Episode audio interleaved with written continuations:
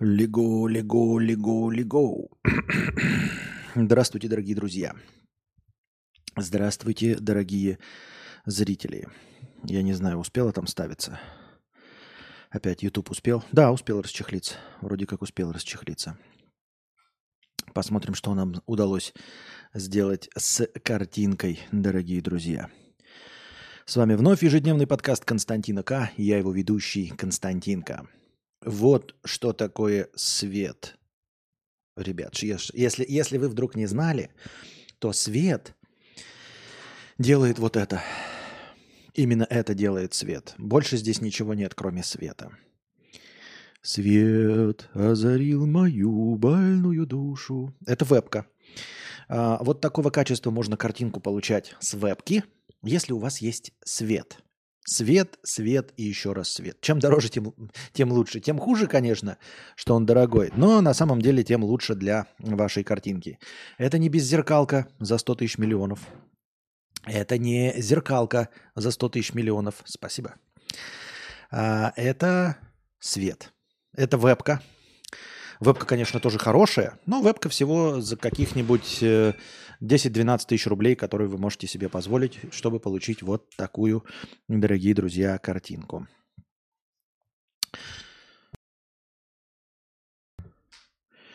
Так, о, свет, отлично, вообще хорошо, согласен. Ну, такой. И, ребята, это свет с дневной, э, с КРИ 96. Даже не 95 плюс, а 96. Они Э, гарантирует 90. Это совпадение с настоящим дневным светом, без отклонений. То есть можно выставлять по, во всех параметрах у себя в фотоаппаратах, во всех штуках можно ставить 5600 кельвинов.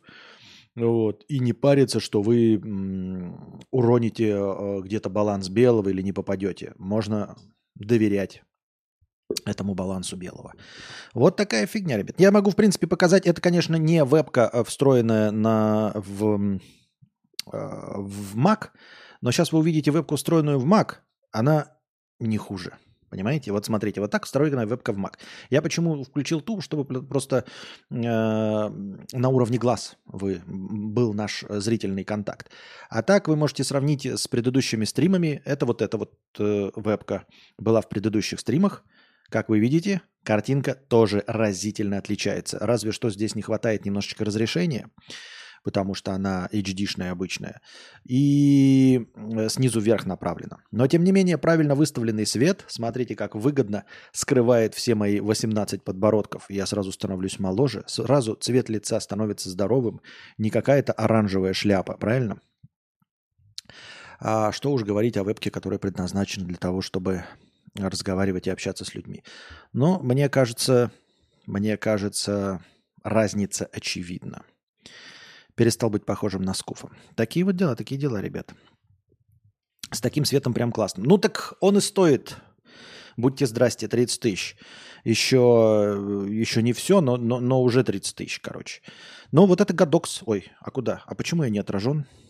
А, я не отражен почему-то. А почему я не отражен? Так, давайте-ка вернемся к нашей привычной картинке. Отразить по горизонтали. Во, во, вот так будет привычнее. Это чтобы мне удобнее было показывать на ценник. Вот, Гадокс. Это вот этот самый Гадокс. Это вот так вот он светит. А, дневной, там есть э, многоцветный, но я по своему опыту, когда покупал все эти цветные картинки, они ни для чего. Цветные нужны только для того, чтобы задник там подсвечивать, знаете, э, фиолетовый, ну, такую шлюшарню делать, как э, у вебкам-моделей. Но в общем, для того, чтобы светить в лицо, это все не нужно. Поэтому я выбрал просто D, Daylight. И вот он с точностью Cree 96 вот такую дает картинку. По-моему, прекрасно. По-моему, красиво. Да, можно поиграться, конечно, ставить его в разные места. А, но пока я поставил так, посмотрим дальше, что у нас из этого всего выйдет. Так. Неотразим. То-то, я думаю, э, челочка непривычная, а она просто не туда смотрит. Да. Просто обычно в другую сторону смотрим. Так. Скуф 50 рублей с покрытием комиссии. Спасибо большое, Скуф, за 50 рублей с покрытием комиссии. Костя, мне 30, и я жирный. Раньше с этим боролся. В 23 даже были кубики на брюхе, но последние пару лет сдался. Жир победил. И все чаще я задаю себе вопрос, а зачем? Зачем вообще что-то делать? Это не депрессивное состояние. У меня все нормально. Я просто хочу сидеть на диване, пить пиво и жиреть. А, в этом нет никакой проблемы. Если я, когда берусь за похудение, я берусь с конкретными целями. То есть, если у тебя есть эм, какая-то жирнота, да, но она не доходит до того э, э, уровня, чтобы тебе мешать. То есть ты прекрасно поднимаешься по лестнице, ну, естественно, не как бегун, да, но ты не хочешь быть бегуном. Если ты прекрасно завязываешь шнурки, а, если у тебя там нет проблемы с дыханием там, или добежать до ближайшего автобуса, то вообще нет никакой проблемы. То есть э, нормальное состояние человека – это человек, э, человеку комфортно в своем весе. Не надо ничего делать, и при этом вес держится длительное время. Э, это здоровое э, отношение. Вот я хочу лишь бы, там, понимаете, влезать в старую одежду, и чтобы не расти, чтобы не было такого, что я купил джинсы, а к, к следующему году они на меня не налазят. Просто чтобы было экономнее. А так в целом нет никакой необходимости делать кубики на брюхе. Если ты не певец ртом, если ты не какая-нибудь звезда медийная, то, конечно, незачем. Ни для чего и ни почему. Вот и все. Теперь ощущение, что лампа не в воздухе, а на ножке.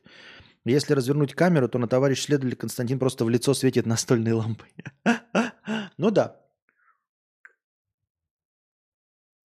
В принципе, да. Но мы с этим поборемся. И, возможно, решим. И, возможно, решим. Так. Не, ну вы можете проспонсировать мне еще две лампы по 30 тысяч. Тогда мы вообще красиво, жирно расставим их с разных сторон и сделаем трехточечный свет, и вообще будет божественно, божественно. Но если мне не изменяет память, вы не надонатили и на первую лампу. Так что о чем тут речь? Так. Почему э, уведом... Что происходит?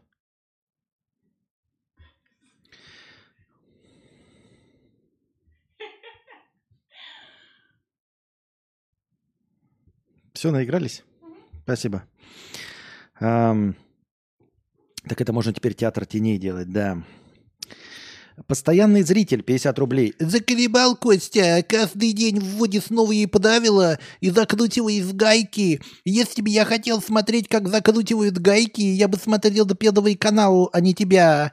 Дальше что будет? Удалить канал или пару дней не было, если донатов, а потом будет в телеге так же, как вчера, кидать обидки, что мы не донатим.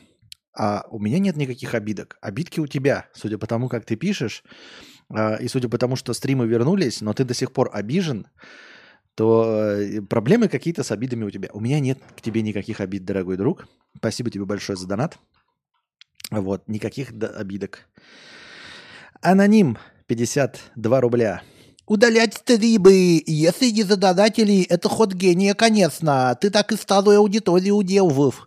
И новую привлечет сто процентов. Это я так иронизирую. Это ирония, сарказм. Я ее увидел в сериале «Теория большого взрыва». Я тебе больше четырех лет смотрела, но сейчас, пожалуй, отписусь на годик. Может, одумаешься когда-нибудь? Знаете, как жестко хлопает дверью человек. Отпишусь на годик. Может, одумаешься как-нибудь.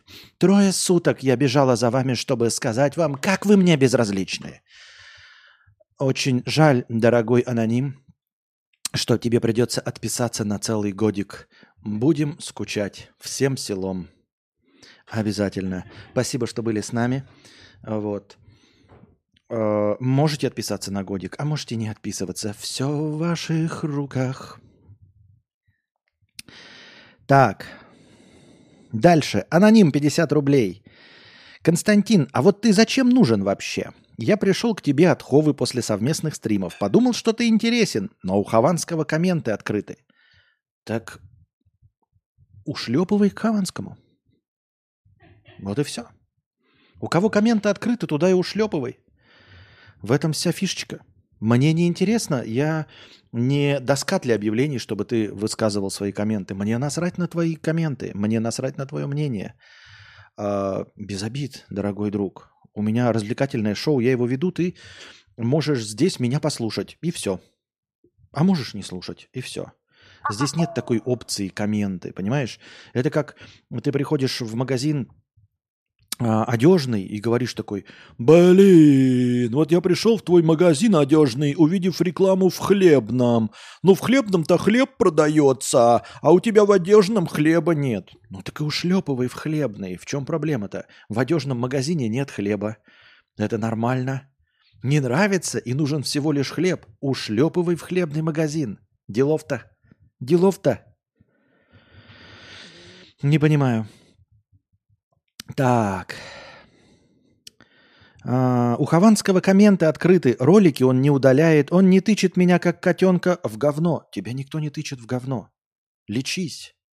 Лечись, давайте уже, преодолевайте свои несуществующие обидки. Никто вас в говно не тыкал. Вы не котята. Более того, вы никому нафиг не всрались, чтобы вас куда-то тыкать. Это вас нужно брать за шкирку, куда-то тыкать. Мне что, больше заниматься нечем, что ли? Ты думаешь, ты мне интересен настолько, чтобы тебя тыкать в какое-то там говно условное, которое ты себе выдумал? Никто тебя никуда не тыкал. Все хорошо, дорогой друг. Никаких тебе претензий, пожалуйста, к Хованскому в комменты. Вот, к Хованскому в чат. У него такой прикольный чат, там надо просто, правда, деньги платить, чтобы в чат попасть. Но зато комменты открыты, зато в комментах ты там можешь поупражняться. Ведь кому-то дело есть до твоих комментов. Ты там понастрочи что-нибудь, напиши, какой я петушара. Наверное, Юра это прочитает, может быть. Или кто-нибудь другой это прочитает. Или никто не прочитает. Но ты пиши обязательно комменты. Обязательно пиши. Мы, мы когда-нибудь их, наверное, зачитаем. Это очень важно. Всем важны комменты. Так.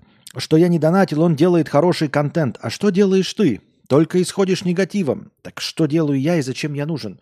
Ни зачем. Совершенно справедливо. Так ты просто идешь к Юре и смотришь его стримы. Все. Я зачем нужен? Ни зачем.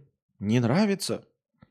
Далеко путь дорога, дорога дальняя, дальняя, дальняя зовет. Иди ты туда, и там пиши комменты хоть каждый день. Диматреску, 250 рублей. Спасибо за мотивирующую речь, мудрец. Очень поддерживаешь в это неспокойное и тяжелое время. Если что, речь идет про стрим, где темой была эвтаназия. Добра тебе, и я абсолютно уверен, без иронии и без издевки, что у тебя и у твоей супруги точно все будет хорошо. Я, кстати, тут прочитал недавно или где-то услышал, что оказывается, вот она терминология. Вот когда все говорят, знаете, эм, гражданский брак, вот эта вот вся фигня, да, никакого гражданского брака не бывает, это сожительство. А на самом деле тут немножечко есть нюансы в терминологии. Супруга ты можешь, конечно, кого угодно называть, но вообще супруга – это как раз-таки оформленная по закону государства супруга. А вот жена – это может быть сожительница, непонятно кто. А вот супруга – это как раз-таки именно с оттенком задокументированности. Ну, такая себе выдуманная система, но, тем не менее, я вот посчитал нужным, необходимым, интересным вам об этом сообщить. Аноним 50 рублей. Спасибо великодушное тебе, Костя, что вернул удаленные тобой ранее стримы, но уже не надо. Уже не надо. А все. А надо было раньше. А все. А все. Я ничего не вижу. А все. Э, а надо было раньше. А надо было раньше. Спасибо, да удалил. Но надо было раньше. Раньше надо было все, а все, а все. С таким отношением смотреть их уже не хочется. И если ты так любишь все делать на зло, то можешь удалить на зло нам весь свой канал. Это такая ирония сарказм. Я вместе с другим зрителем вместе смотрел теорию Большого Взрыва. Думаю, это точно заставит нас донатить тебе последние копейки. А все, а все. Спасибо, дорогой друг. Эм, что уже с таким отношением не хочется. Ну, не хочется. И не смотри. Просто так легко и просто. Просто не хочется, не делайте. Ребят, не надо делать, что, что, что не хочется. Не нравятся стримы, не хочу. Не нравится, как ведет себя стример. Ну и все. Ну нет, так нет. Мне не нравится, как ведет себя, э, ведут себя герои какого-нибудь сериала. Я перестаю смотреть этот сериал. Мне не нравятся сценарные э, ходы в каком-то мультсериале. Я перестаю смотреть этот мультсериал. В чем проблема, дорогие друзья? Спасибо большое. Алекс, 66 рублей. Забавно смотреть, как ты стараешься не ругаться матом. Да, ты можешь улыбаться во весь рот, никогда не произносить ничего похожего на ругательство и одновременно быть самым токсичным на Ютубе. Я самый токсичный на Ютубе? Серьезно? А ты, вы, ты видимо, не, не ну, новенький зритель на Ютубе. У тебя багаж просмотренного на Ютубе – это э, нарезки с канала «Карусель», э, значит, «Феликс The Cat», Э, Амням все серии и серии про кота Саймона, да? Это, видимо, единственное, что ты смотрел на Ютубе, после чего тебе кажется, что я самый токсичный на Ютубе. Я самый токсичный на Ютубе? Серьезно? Мне просто интересно. Давай за 66 рублей еще ты приведешь пример, ну хотя бы вот, ну, ну в рамках чего я самый токсичный? Ну, например, там я там, отвечаю на вопросы про отношения токсично или, например, там, политотно токсичный. Я просто не представляю, в каком направлении размышлений я самый токсичный. Даже самый токсичный на уровне города. Не то, что страны или всего Ютуба, но давай хотя бы на уровне города. Мне кажется, что если бы я был самым хоть в чем-нибудь, в русскоязычном хотя бы пространстве, то я был бы гораздо популярнее, если бы я был самым, пусть самым токсичным. Но есть подозрение, что ты какой-то соевый и в розовых очках смотрел весь YouTube, и именно по этой причине считаешь, что я вообще в принципе токсичный. Не то, что самый, а вообще токсичный. О какой токсичности? Ребят, вы напишите в чате, никакого бана не будет, потому что я же сильно токсичный. Я же такой токсичный, что теперь никого не баню. Очень токсичный. Вон Ургата меня каждый день выводит. То я такой токсичный, что я до сих пор его не забанил. О чем речь? Э, о какой токсичности идет речь? Токсичность, э, когда ты обидчивому человеку говоришь, что он обиженка, это токсично.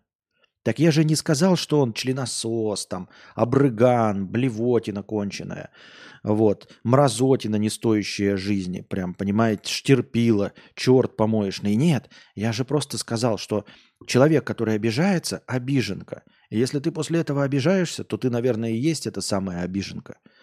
Правильно? Если вот реакция на то, что «Ой, я отпишусь на год, потом посмотрим», и моя юмористическая реакция – это токсично? То есть вот так токсично? То у меня сразу вопрос к тебе. Ты в школе не видел травли, над тобой ни разу учительница не подшучивала, на работе ни разу коллеги не пошутили над тем, что ты, например, с чем-то не справился, ну просто потому, что у тебя нет опыта. Мне кажется, мои э, шутеечки и мои так называемые токсичные наезды, это настолько без зуба, что меня бы даже, наверное, в КВН бы не запикивали даже. Если бы я писал свои токсичные выпады, то даже для, для уровня государственного КВН меня бы не вырезали. Потому что я бы был бы мягким медвежонком. Разве нет? Или что? Не банить новый уровень токсичности. Угу, угу, угу. Не очень понимаю, о чем идет речь. Ну ладно, так вот. Такова твоя натура. Если не в мате, то она проявляется в чем-то другом, и это чувствуется. Прими себя наконец. Нет, я, возможно, конечно, человека-ненавистник, это безусловно, мизантроп.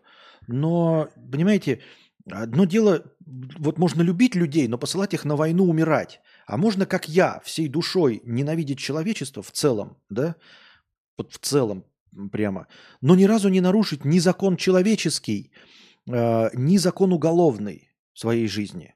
И я могу под полиграф это сказать, что я не нарушал ни закон человеческий, ни закон уголовный. При этом где-то в душе, конечно, я типа не считаю, что человечество вообще достойно существования. Тем не менее, есть радостные люди, которые вот э, за свой народ, за все остальное, но готовы убивать и посылать людей других на смерть. А токсичный при этом я. Сириус. И мне сразу хочется, вот это может быть комменты действительно с альтернативной реальности какой-то вот из Э, эффект Манделы и все остальное. Я тоже хочу, ребята, давайте поменяемся местами. Я хочу жить в таком мире, в котором я буду считаться самым токсичным. Мне кажется, это для меня будет даже райский мир. Это даже и для меня будет райский мир. Если по мне, под, по меркам этого мира, совершенно официально, я буду самым токсичным. Но это же божественное место. Ребята, вот, вот даже тех, кого я банил, Даже те, кто считают, что я их там обидел или оскорбил. Вот согласитесь, какой был бы прекрасный мир, если бы за всю вашу жизнь самое токсичное, что вы встречали в своей жизни, это был бы я. Представьте, вот даже те, кто сидят сейчас, хейтеры, там, э, эти дизлайкеры, забаненные сидят. Вы же все равно меня сидите, слушаете. Но согласитесь, это же был бы прекрасный мир. Представьте себе, что за всю вашу жизнь самое жесткое, когда вас вот пропесочили, это был Константин К. в своем стриме. Я думаю, что, блин, это был бы прекрасный мир. Вы бы сами все хотели жить в таком мире, в котором, знаете, вот точка отсчета, это вот как, знаете, температурный ноль, при котором все замерзает, минус 273 Кельвина. Да, минус 273 по Цельсию. Вот понимаете, температурный ноль, самое худшее, это то, что может сказать вам Константин К. Я бы в этом мире сам бы хотел жить. Ну, раз бана нет, ты токсичен в своей лени. Открыл несколько стримов четырехлетней давности. Там постоянно новости, подготовленные, статьи, активности всякие. Сейчас лента с бота, которую видишь первый раз. Так это потому что видеть не первый раз, это не получается импровизация. Это раз. Во-вторых, ну, мне кажется, ну, слушай, мнение есть мнение, ок. Да. Насчет э, не лекций, ты можешь посмотреть частоту их попадания. Она всегда одна и та же. Вот я четыре года эти не лекции делаю, и они примерно с одной частотой появляются. Просто ты, когда смотришь ретроспективно, перематываешь чисто на не лекции, тебе кажется, что они были чаще. Нет, они так, они так и происходят раз в 2-3 месяца, когда набирается тема. И точности также кинобреды, они так и регулярно идут, никуда не деваются. Не знаю про счет каких-то новых форматов, но вот у нас был просмотр музыкальных тем. А мало кто пришел, но, но нормально посидели. Э, стрим с ответами на вопросы. Я всегда открыт к прохождению какой-нибудь новой игры, если вы на это задонатите и захотите на это посмотреть. Э, когда донатят кино, мы кино смотрим. Э, это, во-первых. А во-вторых, даже если представить себе, что ты абсолютно прав, токсичен в собственной лени. Токсичен в лени? Токсичен – это когда я исторгаю что-то и отравляю свое окружение. Как моя лень отравляет вас? Не очень понятно. Буквально час назад нас всех сравнили со свиньями в телеге. Во-первых, не всех. Во-первых, это шутка. Но я так и думал, что некоторые обидятся. Это показатель тех, кто обиделся. Вот. Если вы восприняли это на себя, то это и есть вы те самые обиженные. Там же написано в этой шутке, что это обиженные, недовольные зрители кадавра. Именно недовольные, обиженные зрители. Если ты обиженный и недовольный, то тогда ты это спроецировал на себя. Но так может быть, это не стоит все проецировать на себя, тогда ты не будешь обижаться. Если когда я говорю э, программисты-петухи, если вдруг не подумать, что ты этот самый петух, я говорю, например, программисты, васяны, эникейщики, тупые петухи, и ты обижаешься, то, наверное, это означает, что ты и есть тот васян эникейщик. Потому что нормальные программисты, которые вот тут донатят, деньги зарабатывают, они почему-то никогда не подумали, что я про них. Потому что я всегда описывал, я сейчас и не говорил, но я всегда описывал тех, кому у меня претензии. Э, как представителям профессии. Я говорил, что это вот васяны, которые пришли, ничего не хотят, не умеют, но хотят зарабатывать много денег и делают все через жопу, плохо, на костылях. Вот, это васяны-петухи. Если ты на это обиделся, ну, наверное, я имел в виду тогда тебя. Просто если ты хороший э, программист, то ты никогда бы не подумал, что я про тебя. Потому что, ну ты же не Васян, ты же не Яникейщик. Поэтому, когда я написал обиженные, недовольные зрители и показал, э, как это сгенерировало Миджорни, якобы это шутка такая, да? И ты на это сагрился, ну, значит, это про тебя. Но вот другие люди, которые э, не обиделись, которые не недовольные, ну, такие, ну, это же недовольные зрители, это же не я нарисован. Мне так кажется, нет? Вот а, а, Астер пишет, Кого вас всех? Меня не сравнивали. Вот Астер почему-то не посчитал, что я это про него, а ты почему-то посчитал, что это про тебя. Как так?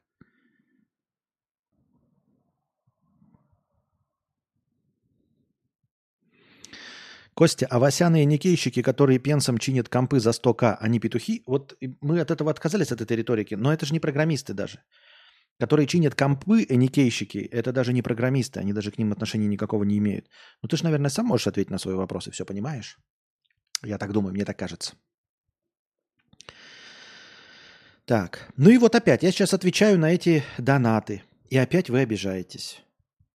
На кого вы обижаетесь? Я вас даже не знаю. Я же не могу лично вам что-то сказать. Вот, допустим, да, мы находимся принародно. Вот я выступаю в лектории где-то в школе, я ваш одноклассник. Вы выкрикнули, а я вам ответил, да, сказал, вот ты помойка.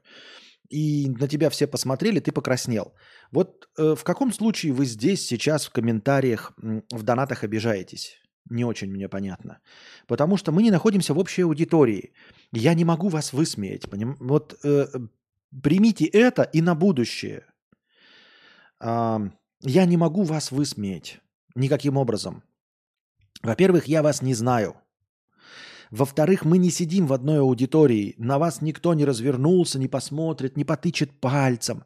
Вы смело можете такие, а это не ко мне. Я ничего не знаю, это не ко мне. Вообще речь идет не про вас. Я отвечаю на какой-то вот условный комментарий. Поэтому, например, вы купили автомобиль какой-то. А обзорщик э, э, в интернете говорит, этот автомобиль говно, и все, кто его покупают, говноеды. Не обижайтесь.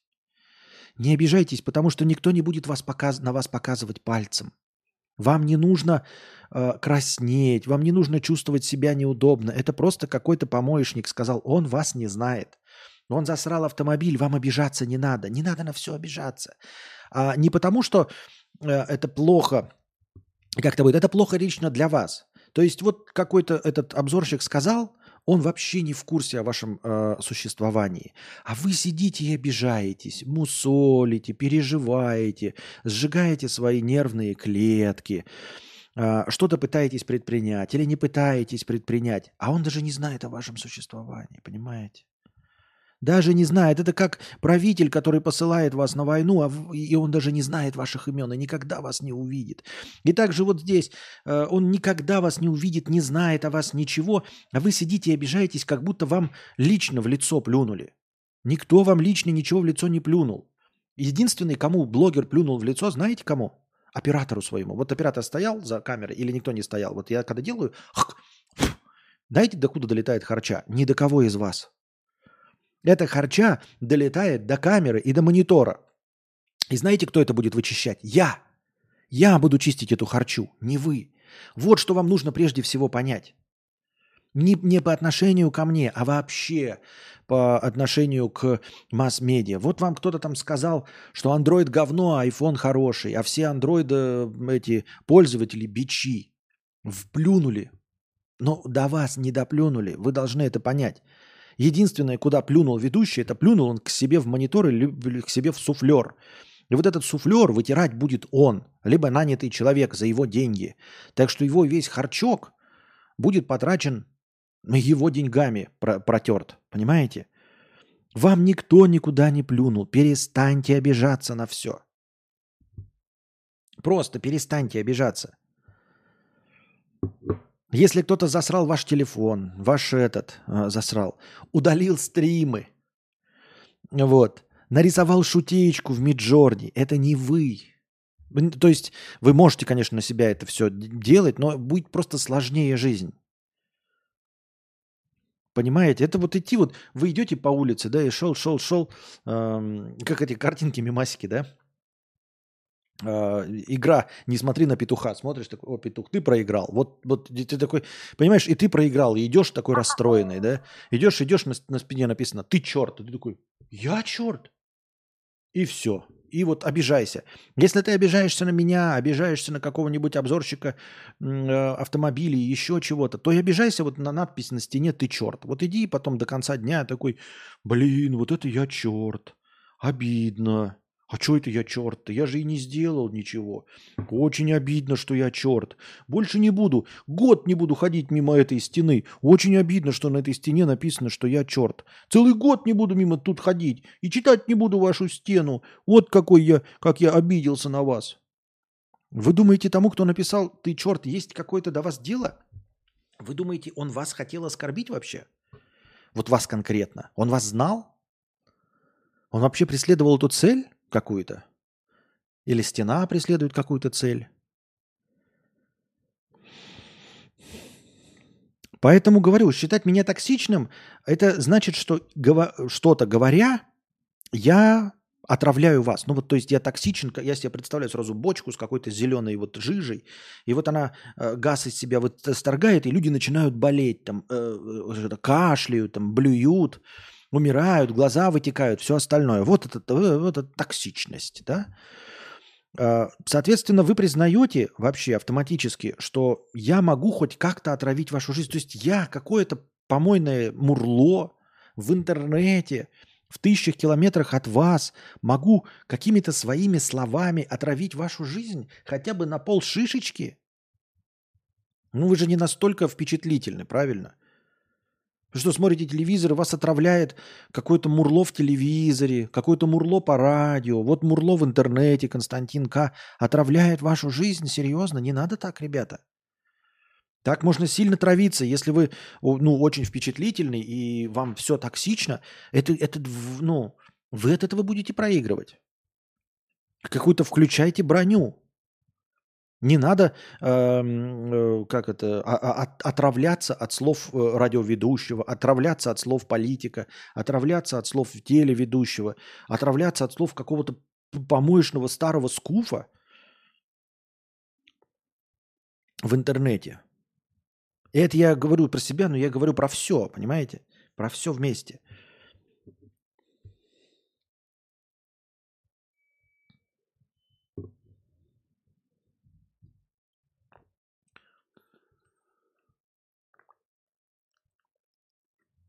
Аноним.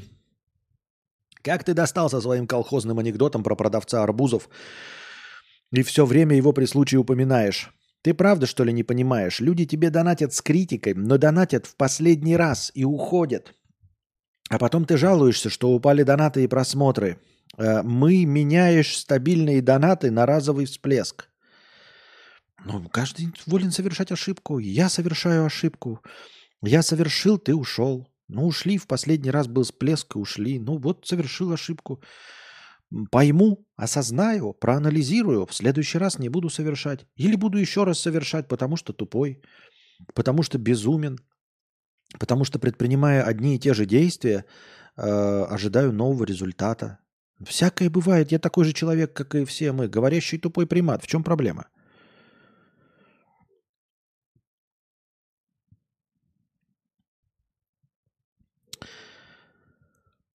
Аноним 101 рубль с покрытием комиссии. Привет, Костя. Я девушка, мне 26. Имею работу а-ля не бей лежачего и неоконченное высшее образование. Жизнь говно, солнце, вонючий фонарь. Спасают фильмы и твои стримы. Смотрю аж с 2016-го. Вопрос. Должен ли каждый отдельный человек приносить пользу обществу? Нет, не должен. Приносить пользу обществу – это способ реализации. Это способ реализации. Просто можно проваляться, а можно проваляться, и хорошо, если ты счастлив, если ты все для себя понял, если ты настоящий внутренний гедонист, никаких проблем нет.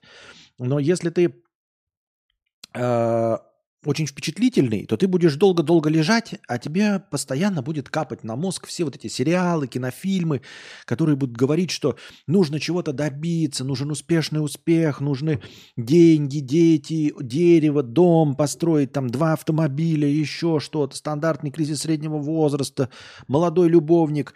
И вот это будет все капать, и в каком-то возрасте докапается до тебя, и, и ты почувствуешь, что ты не реализован или не реализовано. И тогда тебе нужно будет э, потратить время, чтобы принести какую-то пользу, чтобы отпустить себя, чтобы закрыть гештальт, чтобы этого триггера не было. Если ты достаточно силен и самостоятелен, то тебя никогда это не заденет. Но я, например, за собой это не чувствую, поэтому хочется ну, хоть какую-то пользу обществу приносить. Я думаю, что я как клоун, я считаю себя реализованным. Как клоун вообще, в принципе, прекрасно.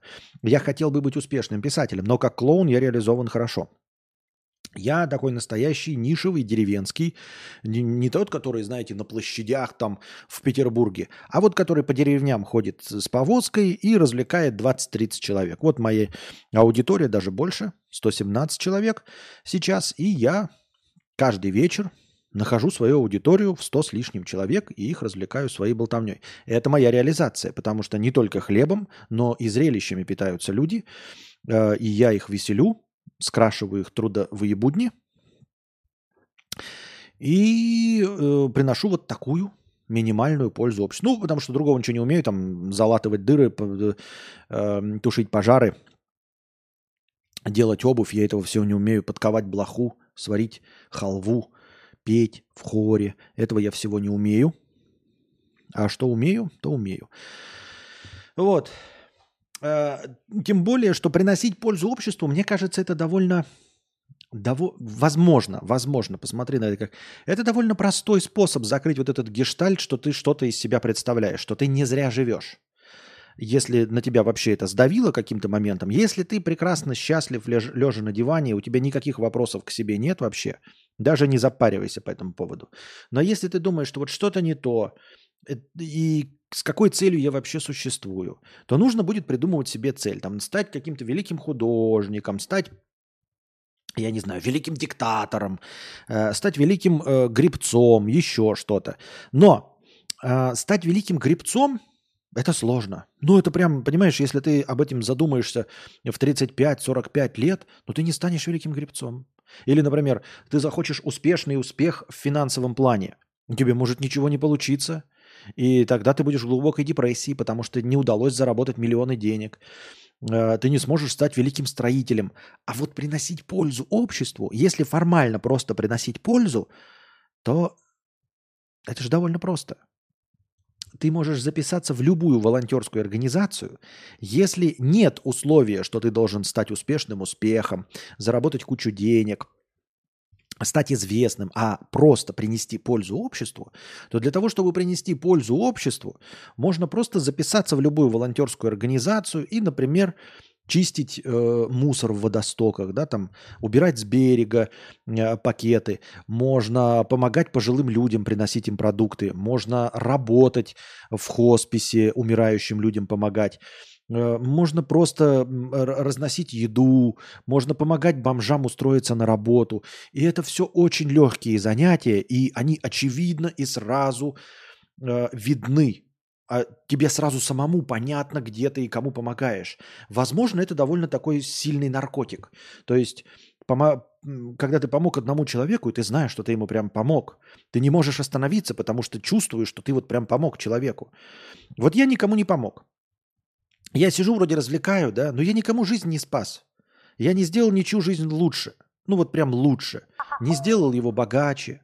То есть у меня нет результата, что, например, человек до меня зарабатывал 20 тысяч, а именно после меня он может зарабатывать больше. Но это в совокупности. Он еще и э, успешных успехов насмотрелся, проучился в университете, стал побольше зарабатывать. А так, чтобы это был мой именно вклад, такого нет.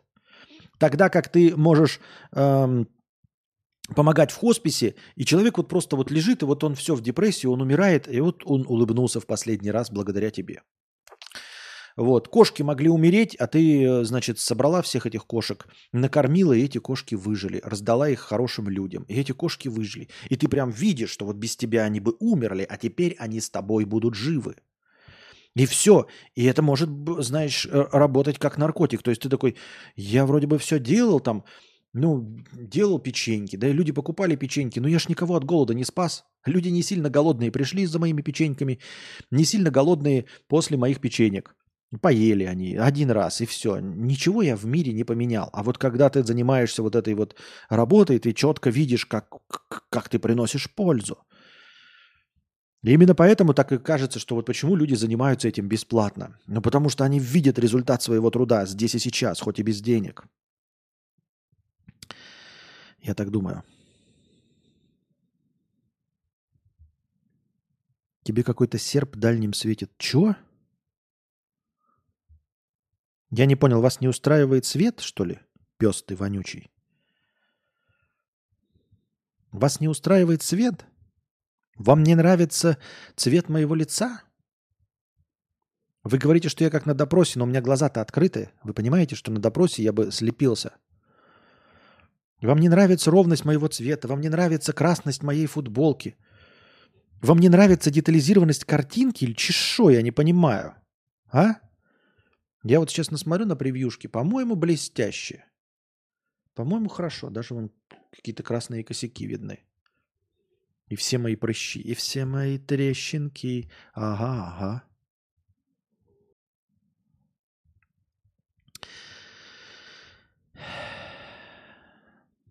Ну, ты помог Диме Нет, ну я думаю, что это не я помог. Ты, может, меня путаешь? Вообще-то Дружи, наверное, помог, а не я.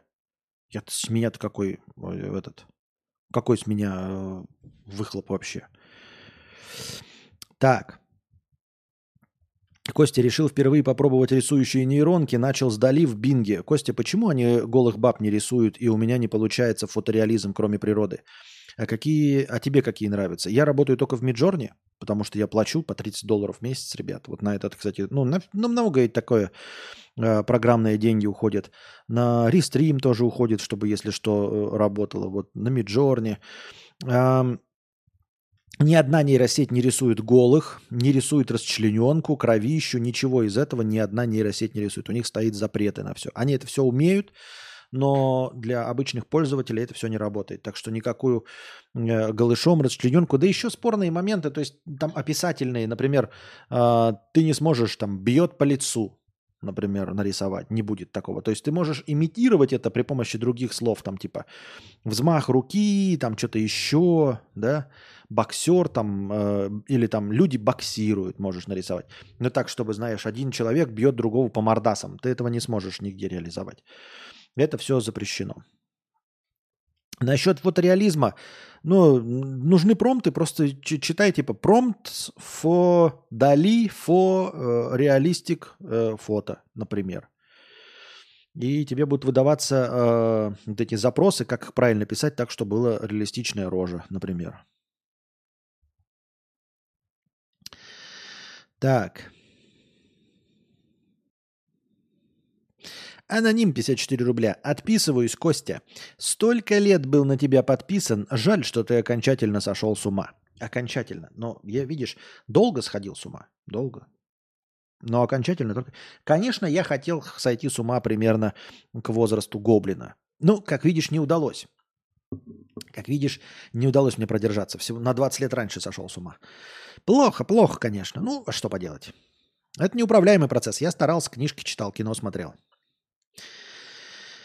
А, Мне хватает старых, жирных, сумасшедших мужиков в телевизоре. Еще из-за твоего безумия стресс ловить я не хочу. Помним, скорбим. Костя 2010-2024. Спасибо большое, дорогой на ним.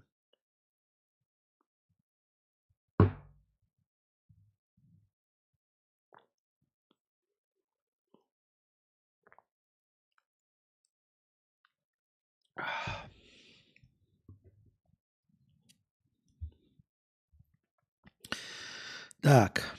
Урльбипика. 50 рублей. Костя, привет. Пропустил мой донат под тем же ником Урльбипика от 3 февраля про выбор макбука. Пожалуйста, прочитай и поделись своим мнением. Ну, либо пусть чатик послушает и расскажет свои истории. Всем добра и побольше денег. Ребята, алды, которые постоянно присутствуют в онлайне, разве я не читал донат про выбор макбука? Разве я не задавал вопрос? Разве я не читал на, на этот донат, по-моему, читал? Это лекарство от горла? Да. Это лекарство от сумасшествия. Ну, как вы видите, не помогает. Совершенно. Напишите-ка, ребят, разве я не читал про выбор макбука? Человек говорил, я там типа хочу макбук либо э, M1, либо M2, там что-то такое. Не было такого? Костя, я тебе задонатил на Boosty несколько евро. Почему они не появились? Потому что они автоматически не появляются, дорогой друг. Спасибо, что ты о них сообщил сейчас. Я сейчас проверю, их увижу и обязательно добавлю. А, Такое негласное условие, да, наверное, его нужно было записать, что донаты на Boosty и в нейросети нужно все-таки оповещать о них. То есть надо написать в чате, типа, задонатил на Boosty или задонатил в OSDT.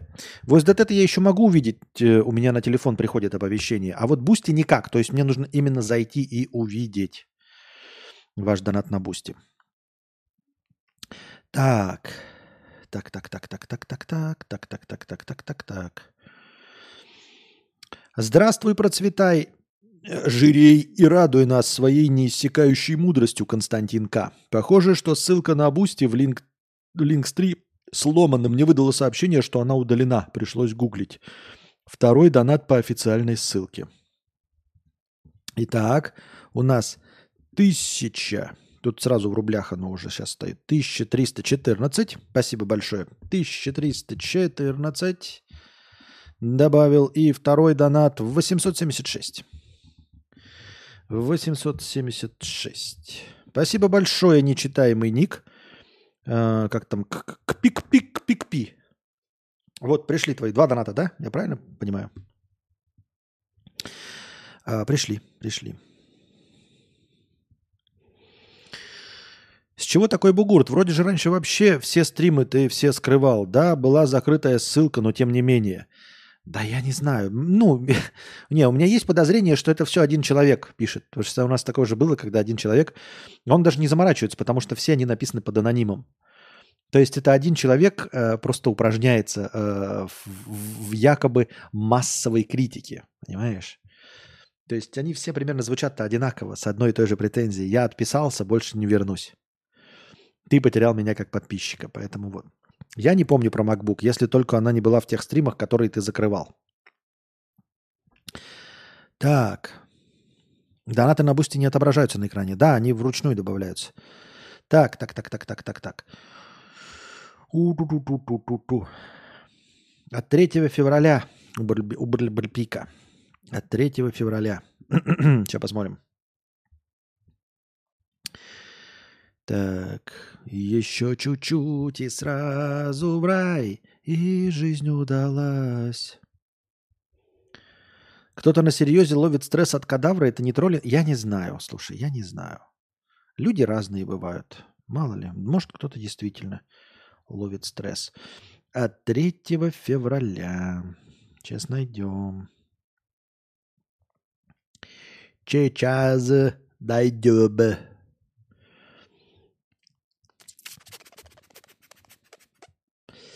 Так. Блин, блинский, сложно. Сложно. Но я этот донат видел точно. Я удивлен, что я его не зачитал. А как так получилось, что я его не зачитал? Удивительные рядом. Как я умудрился его а, так это же не простыня. Привет, выбираю себе сейчас MacBook для серфинга без тяжелых задач. Но я герцодрочер, и мне очень важны 120 Гц, э, как на моем текущем ноуте и мониторе. Э, насколько болезненным будет переход на 60 Гц MacBook M2, если не хочется переплачивать за M1 Pro со 120 герцовым экраном? Чат, был ли опыт перехода со 120 на 60? Слушай, у меня опыта перехода не было. И я вот даже не знаю, а у меня-то скольки герцовый экран? То есть я даже не в курсе. Вы можете мне сказать. У меня скольки герцовый экран? У меня, сейчас я скажу. Uh, MacBook Pro 14-дюймовый. Apple 1, Apple M1 Max. Apple M1 Max у меня. Как узнать, скольки герцовые у меня мониторы? О, настройки дисплея. 14 дюймов. Ни шиша не пойму. Частота обновления ProMotion. Понятия не имею, что это за ProMotion. Мне выглядит красиво, мне хорошо, мне зашибись. Но я никогда на 120 герцах не сидел, поэтому тем более не знаю, каково это переход обратно. И ничем помочь в этом плане не могу. Э, именно вот совет по этому поводу ничем не могу сказать. А вообще насчет, вот ты говоришь, M1 Pro со 120 Гц и M, M2. А почему ты не M1 Pro возьмешь? Я не то чтобы агитирую за свой, но, понимаешь, M1 Pro и M1 Max, они не, на, не сильно отстают на, от M2 стандартного. Понимаешь? Это точности так же, как, например, видеокарта, если, мне, если я все правильно понимаю а, 3090, например, Ti и 4060. 3090 не сильно будет проигрывать 4060. Очень не сильно, если вообще не будет выигрывать. И если у тебя есть, например, 120-герцовый компьютер, но с видеокартой 3090 Ti, то зачем тебе компьютер с 60 герцами, если ты уж так сильно привык, с видеокартой 4060, даже не Ti? М? Позабист пишет, я максимум за один день привыкаю к новой герцовке, что 120, что 60. После дня глаз замыливается. Так вот, видали? Так.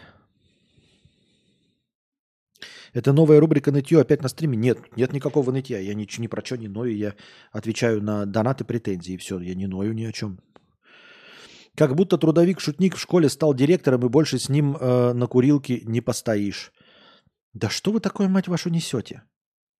Не понимаю.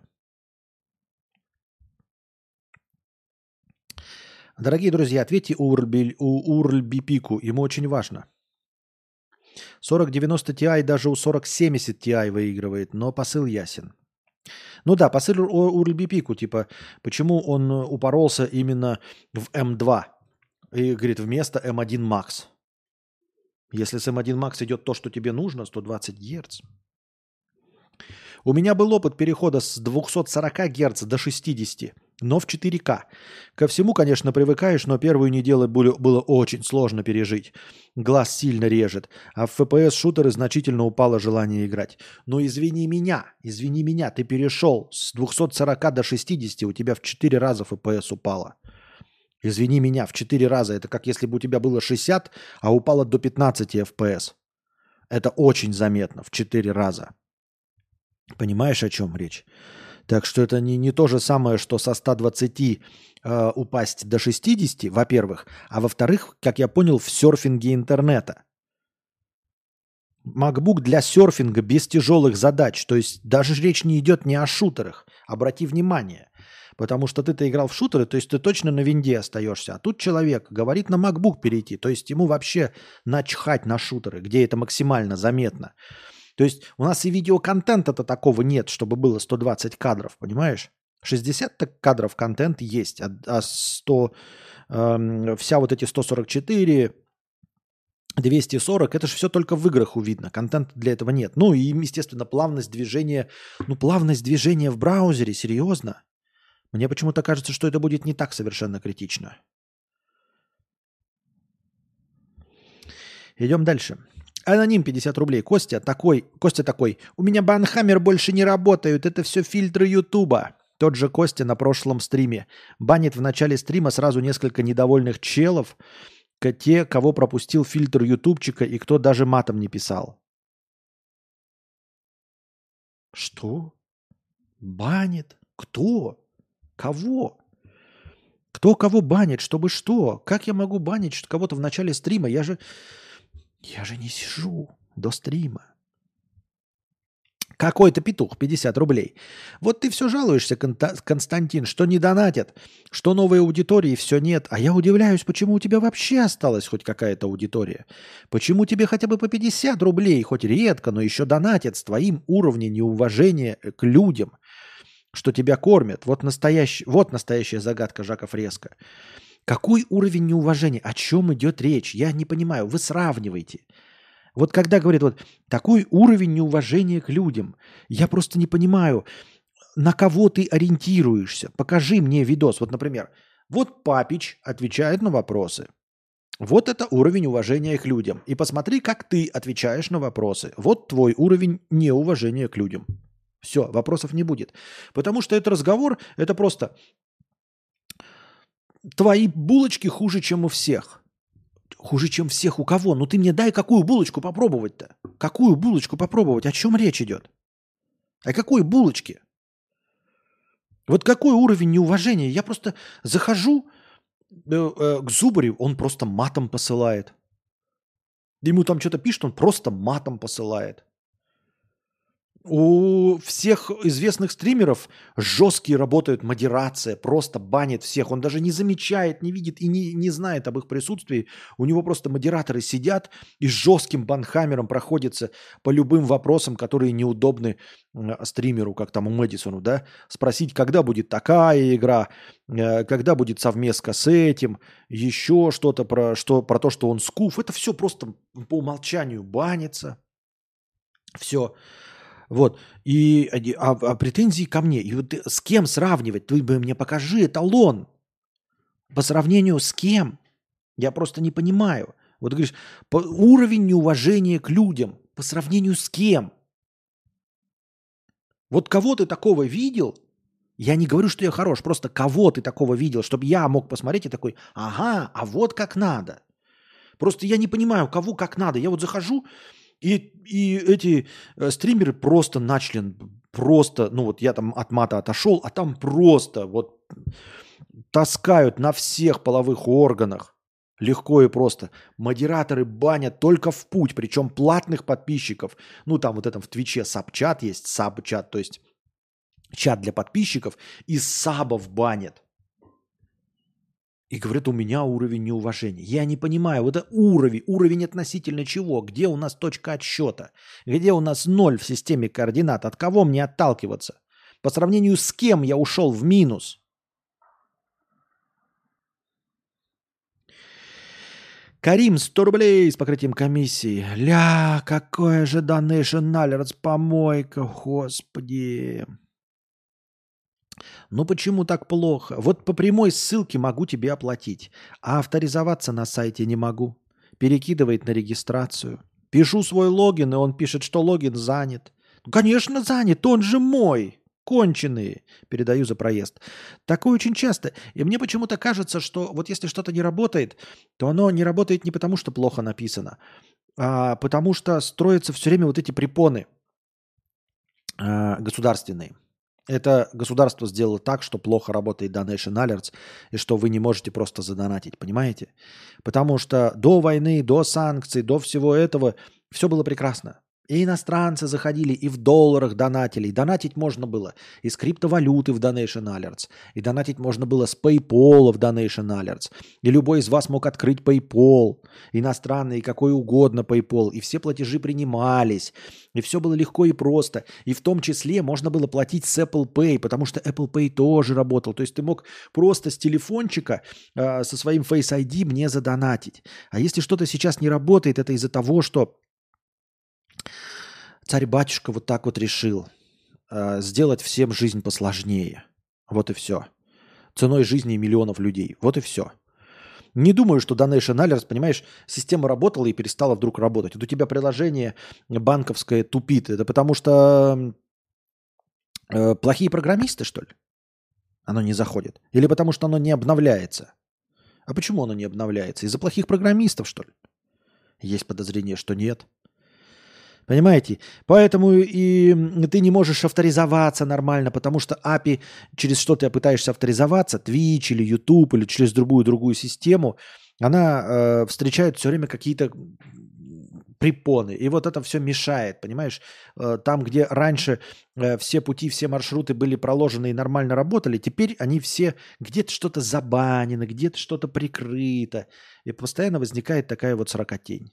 Я так думаю, мне так кажется.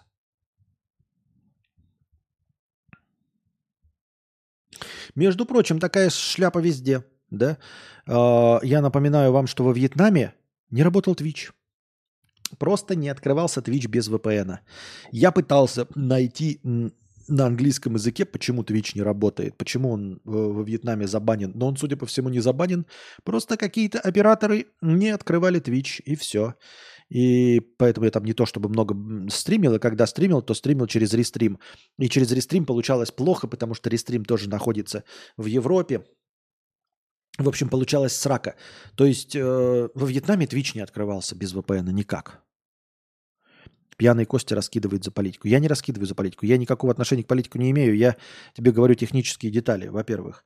А во-вторых, дорогой друг, я выпил 50 грамм. Вот, поэтому... Поэтому...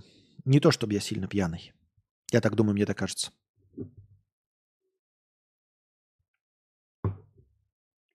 Я не раскидываю за политику даже когда пьяный. Потому что в политике я ничего не понимаю. То, что у меня не обновляется приложение Альфа-банка, Тинькова и Сбербанка, в этом нет никакой политики. Это не политика. Ни геополитика с Дугиным, ни с Навальным, ни с Ходорковским. Это ничего. Это не политика. Это вполне себе... Я шучу, мне смешно почему-то. Ну, нет, ты можешь шутить, можешь не шутить, можешь серьезно даже. Но, тем не менее, я не считаю, что это политика. Потому что, понимаете, в политике я не понимаю. Ничего. И ничего не могу политикой объяснить. Не могу ничего в политике объяснить.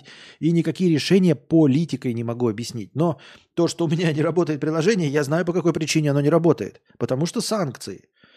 Потому что Apple ушел из России, потому что туда нельзя добавлять приложение Сбербанка, ну, попавших под санкции банков, Тинькова, Сбербанка э, и Альфа-банка. И поэтому они не обновляются. Для этого мне не нужно смотреть телевизор, э, быть политологом, слушать э, Соловьева, эту э, Симоньян, Стаса и как просто, Шульман. Не, не надо мне никого слушать, это просто официально.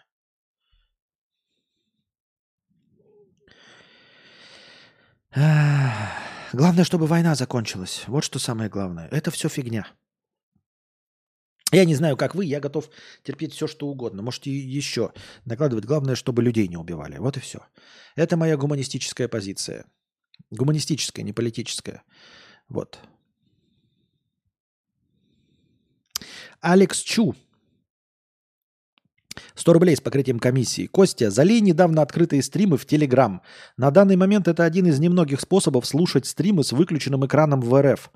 SoundCloud в России у многих операторов не работает. Соответственно, и твои Google подкасты тоже. Они подкачиваются с SoundCloud. Хэштег медподкасте э, кадаврик-динозаврик. Да-да-да, залью. А вот, кстати, интересно, что мне предъявляют претензии – что вот в подкастах, там еще что-то, что YouTube э, удобен тем, что его можно с свернутым экраном слушать. Вот кто-то недовольный писал. А почему все забывают про действительно телегу? Почему все забывают, что в телеге можно же скачать аудиофайлами? То есть я все время э, дублирую э, аудиостримы в телегу именно потому, что это же ну, обменник. То есть вы оттуда скачиваете и потом вообще без интернета в метро в каком угодно музыкальном плеере слушаете.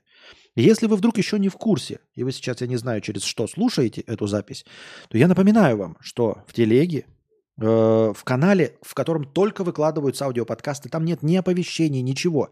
Никто вас ничем спамить не будет. Рекламу у меня никто никогда не покупал ну, только если сам телега там будет что-то вкидывать. А в целом это просто группа, где только вкидываются э, аудиоверсии подкастов в, в виде mp3 эм файлов, которые вы можете скачать себе на телефон. Я же не знаю, какое там распределение в андроиде или в айфоне. Оно все равно не такое, как э, на винде. Вы скачиваете куда угодно себе, скачиваете. Не с телеги слушаете, а скачиваете. И любым удобным для вас аудио MP3 эм плеером слушаете эти записи без э, интернета. Обратите внимание, что это не так. Вот мне в Ютубе не нравится, когда, знаете, вы пытаетесь скачать или в подкаст-приложениях тоже нажимаете «скачать», чтобы послушать без. И непонятно, скачалось оно, не скачалось, куда делось и что. Телега же – это просто файлы. То есть ты вот скачал файл, вот он у тебя скачался этот файл. Надо же скачать файл. Вот он у тебя на телефоне, и ты видишь, если он у тебя на телефоне, значит он скачался. Значит, ты можешь накачать 10 стримов и смело садиться в самолет и лететь 10-часовой рейс. И ты знаешь, что моего тупорылого э, разговора тебе хватит на весь полет, потому что ты будешь видеть не какие-то там галочки скачан стрим, не скачан, ничего, ты просто видишь файлы, вот они файлы. Ты говоришь, все, файлы есть, кто у меня их куда отберет? Вау, свет в стиле Терри Ричардсона. А кто такой Терри Ричардсон? И что у него за свет? Терри Ри Ри Ри Ричардсон. А, ну нет, ты имеешь в виду э, вспышечка. Нет, ну нет, не вспышечка. Я понимаю о чем то но это потому что, короче, мы будем работать над этим. Мне в телеге неудобно, так как качает долго и жрет кэш. Если кто скинул видос, то твой файл сразу сбился. Э, ни в какой истории просмотров не сохранилось. А на Ютубе безлимит открывает секунды, где остановил. Но это при условии, что у тебя есть Ютуб. Потому что YouTube-то нужно тебе оплачивать, чтобы он свернутый показывал. Правильно? Анальный дебашир 50 рублей с покрытием комиссии. Это межподкастовый донат. Не беси людей. Ищи другие способы, а не вот это вот все.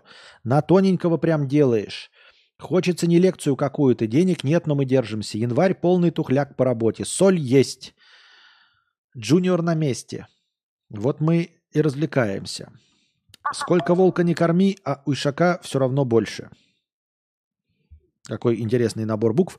Я все время, всегда открыт для не лекций. И мне иногда подкидывают какие-то темы, я их пытаюсь читать, но вы же понимаете, что я сам отбираю, что, что может стать. У меня нет такого, что тема неинтересная, понимаете? Единственный критерий, по которому я делаю стрим, вы, вы помните, я делал про спортсменов, которые там что-то, кто-то кого-то убил, там какая-то такая шляпа была, но был материал. Единственный критерий – это наличие материала. Неинтересность, потому что если есть материал, то из любого говна можно сделать интересное.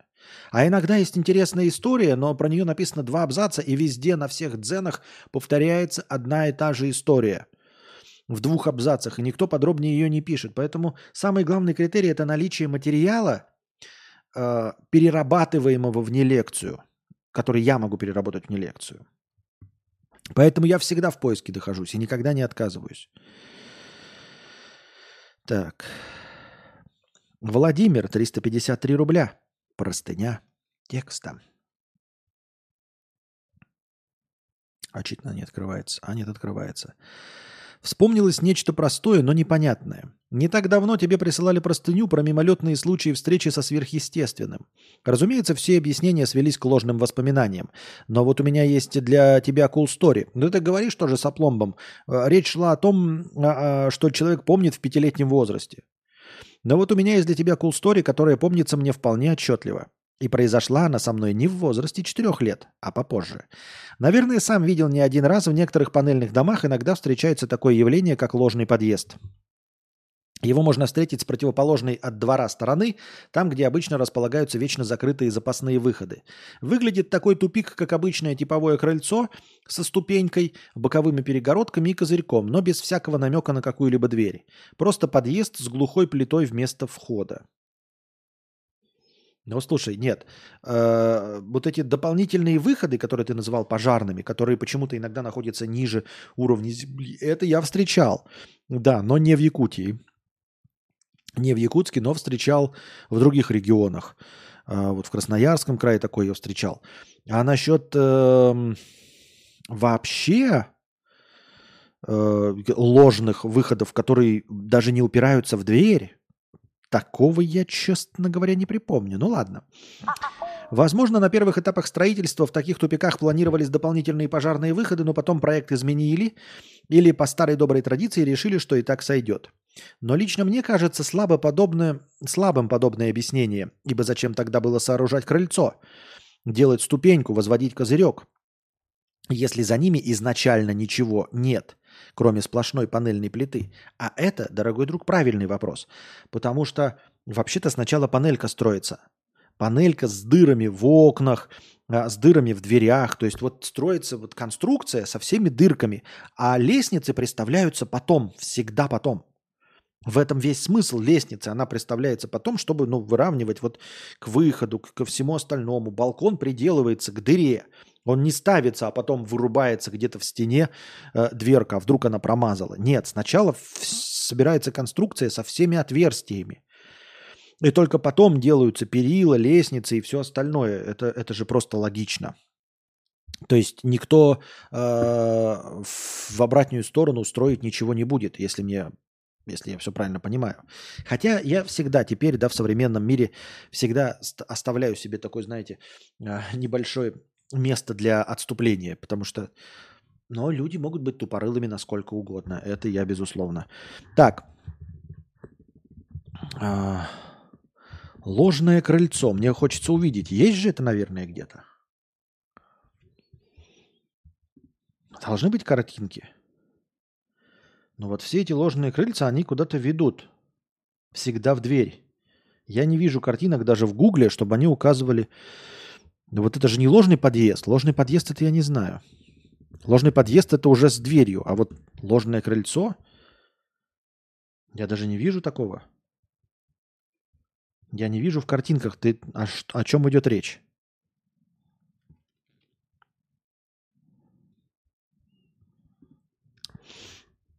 Ну ладно, несмотря на то, что ложный подъезд выглядит абсурдно, он никогда не привлекает внимания.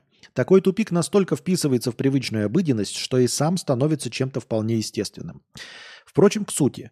У меня есть одно странное воспоминание из детства, связанное с таким подъездом. Я отчетливо понимаю, что это не ложные образы из прошлого, а вполне реальный случай. Я увидел то, чего не, должно, не должен был увидеть. Есть в моем дворе кошкин дом. Панелька, в подвалах которой находится целое обиталище хвостатых дворняжек. К этому дому сердобольные бабульки носят корм и молоко, словно подношение некоему древнему божеству. Коты выходят из подвальных решеток, трутся об ноги лепечущих бабок, охотно едят их дары и быстро прячутся обратно при виде чужаков. Милое дело пройти мимо их панельки солнечным днем. Взгляду открывается целая кошачья фиеста. Они висят на ветках берез, лежат под нависшими балконами и доедают корм на крыльцах, на крыльце ложного подъезда. В один из зимних дней, когда я бесценно прожигал каникулы, болтаясь во дворе, моя соседка тетя Аня попросила меня покормить кошачью стаю. Она дала пакет с кормом и заставила пообещать, что я не выкину его по дороге. Сама соседка в тот день не могла навестить своих любимцев. Передвигалась она подобно всем престарелым, и гололед не оставлял ей шансов добраться в целости. Пожав плечами, я поплелся к кошачьему дому, в одной руке я пер тот самый корм, целлофановый пакет, с которым постоянно шуршал и перекручивался на ветру. Погодка была адовой. Мелкий колючий снег хлестал меня в лицо, мне приходилось щуриться и останавливаться, пережидая резкие шквальные порывы. Ветер свистел, пролетая между углами панельных домов.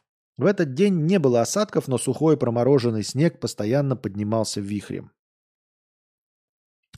Я добрел до нужного дома и поплелся вдоль сугробов, постепенно приближаясь к ложному подъезду. На его крыльце обычно лежала куча мисок и подстилок. В зимнюю пору оставить корм можно только там, под козырьком. Э, еду не, еду не так быстро заметет.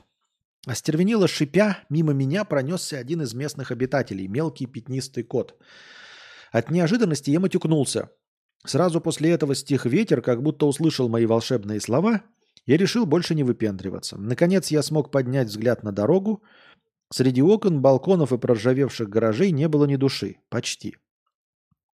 Чуть дальше, аккурат перед ложным подъездом, я увидел дедульку. Как я тогда решил, он тоже шел покормить кошек. Обычный такой дедулька, суховатый, в черном пальто, в шапке с тросточкой. Он дошел до крыльца, поднялся на ступеньку и скрылся за перегородками. Вскоре, вскоре к крыльцу подоспел я. Повернул с дороги к тупиковому подъезду и не увидел никого. Дед словно растворился в воздухе. На секунду я застыл, осознавая случившийся диссонанс, но тут э, снег снова поднялся от порывов ветра. Очнувшись, я бросил пакет на крыльцо, и корм рассыпался по бетонному полу. Я никогда в жизни так быстро не улепетывал. Меня даже не задержал лютый гололед. Так это же было, это, платформа 9,4, 9,3 четверти. А ты даже не пытался войти? Это же платформа 9 и 3 четверти. Видела такое крыльцо у нас в городе, но вело оно не в пустую стену, а к окну, которое ведет к какому-то заведению.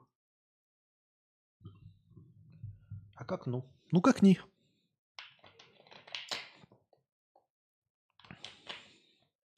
Это какой-то писака графоман, расходимся, все вред. Пишет пьяный покер. Меня даже не сдерживал лютый гололед. В общем-то, эта история кончается ничем, как и почти любой случай со странностями. В реальной жизни подобные ситуации настолько редки и мимолетны, что не имеют никакого развития и развязки. Я просто увидел сбоку, как дед зашел в свод тупикового подъезда. А через пару секунд, когда сам дошел до него, деда там не оказалось. Только полузасыпанные снегом миски и глухая панельная стена – по сути, ничтожный эпизод на 20 секунд, но как же было жутко. А дальше идет, ребята, ссылка на Google карты, на это место, на этот самый тупиковый подъезд. Интересно, девки плачут. По 4 штуки в ряд. Нажмите-ка на эту ссылку. А у меня здесь есть картинка, по-моему. Ну и вы тоже сами у себя нажмите, посмотрите. Интересно, девки плачут. Прячут. Де- интересно, девки пляшут по четыре штуки в ряд. Вот, короче, ребята, это тот самый подъезд. Понимаете? Вы видите его? Вы видите подъезд? ложный подъезд. Интрига уровня Шьямалана. Остервенело шипя. Ну, слушай, э, если мы попытаем... Ну, понимаешь, я рад бы во все это поверить, но, как я уже говорил, в мире чудес не бывает.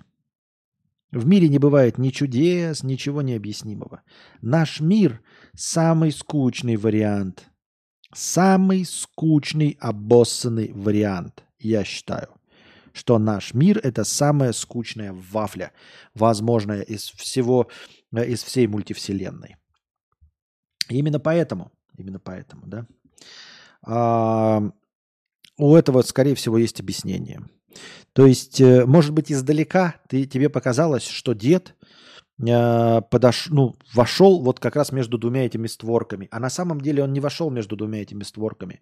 Он пошел с краю и не заходил в подъезд вот этот ложный. А потом просто вдоль дома, чтобы на него не падал снег, он шел. Просто шел вдоль дома, чтобы на него не падал снег. Он не заходил туда. Вот они у тебя две створки. Он шел, шел, оставил корм, а потом пошел сюда и пошел вдоль дома. Не от тебя скрываюсь, а просто пошел вдоль дома, чтобы меньше э, его сметал снег. Вот и все. И он дошел сквозь до, до, ну, там, до конца дома, завернул, и ты его не увидел. А ты потом прибежал, зашел вот в эту створку. Может быть, ты сначала такой удивился, а потом, когда уже обернулся, он уже, даже медленный дед уже успел зайти за угол. Никто с тебя никак не разыгрывал. Просто дед не заходил никогда в подъезд. Вот и все. Костя, а говоря про наш мир, ты включаешь туда всю Вселенную или чисто нашу планету Земля? Всю Вселенную. Ну, наш вариант Вселенной. Скучнейшее место, если честно. Я не верю, что, что у нас может что-то... Я, понимаете, не верю, никогда у нас ничего не происходило. Нет ни одного доказанного случая чуда, ни одного задокументированного случая чуда. Э, Все, что было когда-то задокументировано, потом развенчано. Поэтому чудес в нашем мире не было и нет. Поэтому все, что э, вот когда я там э, ложным воспоминанием объяснил, это просто один из способов. Может быть, там не ложное воспоминание, что угодно может быть. Э, другое дело, что сверхъестественного в нашем мире нет абсолютно ничего. Это скучно. Это ужасно. Я бы сам хотел жить в мире чудес, где существуют путешествия во времени, инопришеленцы, привидения, вампиры, вурдалаки, э, полтергейсты – червоточины, вот эти кротовые норы, супергерои, ну хоть какая-нибудь шляпа. Но, к сожалению, все очень прагматично и все очень реалистично, и все очень и очень скучно. Ядерный стратосферный пердеж 50 рублей. Привет, Константин. Это на выкладывание следующего стрима губаты говяжьи, жопа немытая. Понятно, спасибо большое. Открытие записи стримов не чудо? Нет, вы пришли, стали донатить. У нас э, хорошее настроение есть. Какое же это чудо? Какое же это чудо? Нет никакого чуда. Все логично. В этом ложном подъезде в 1997 году ничего не произошло. А что в нем произошло? Ничего. А что в нем не произошло в 1997 году? Мне просто интересно.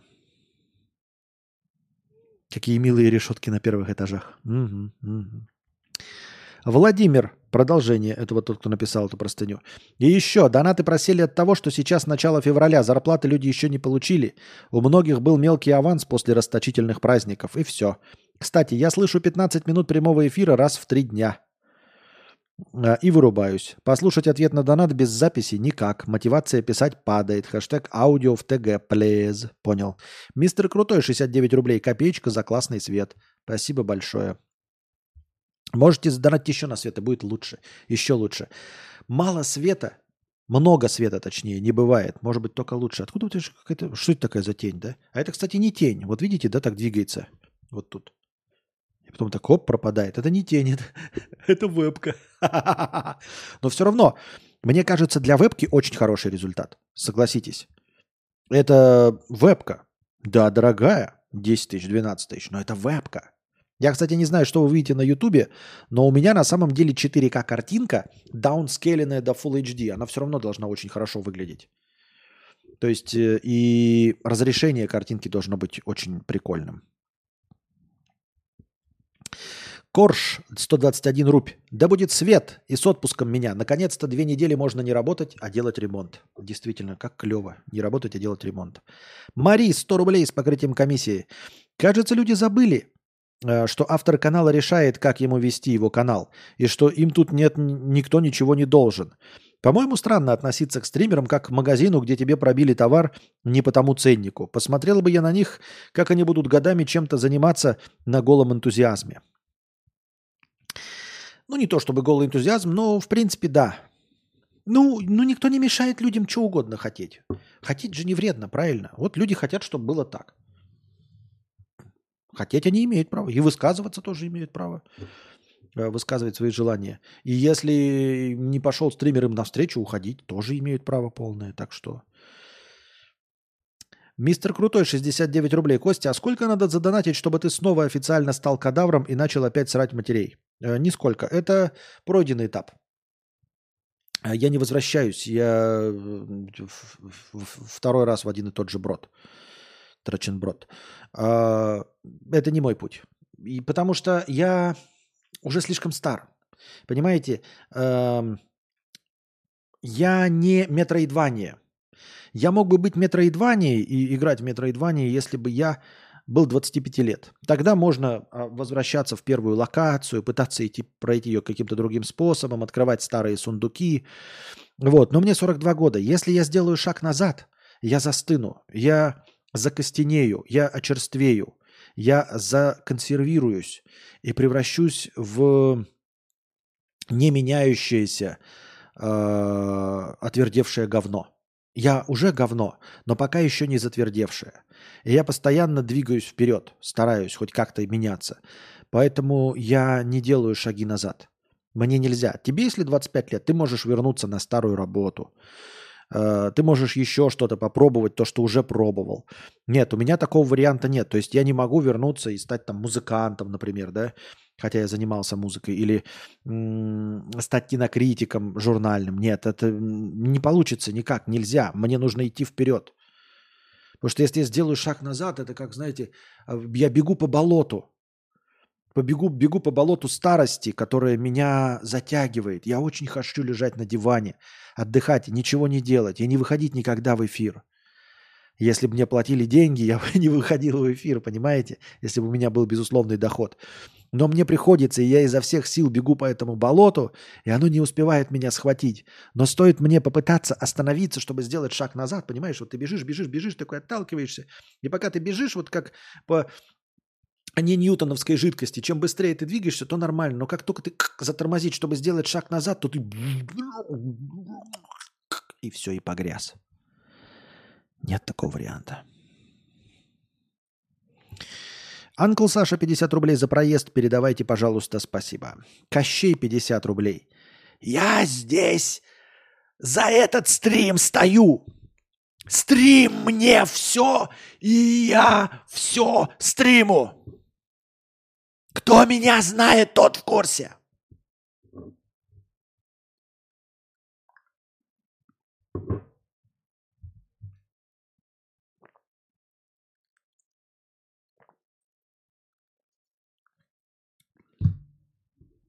Осталось только между зубами просверлить.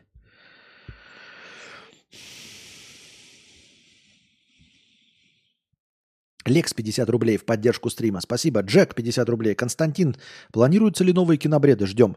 Ну, планируется, конечно. Конечно, планируется, но надо просто на- накопить э- какое-то количество просмотренных фильмов. Вот и все.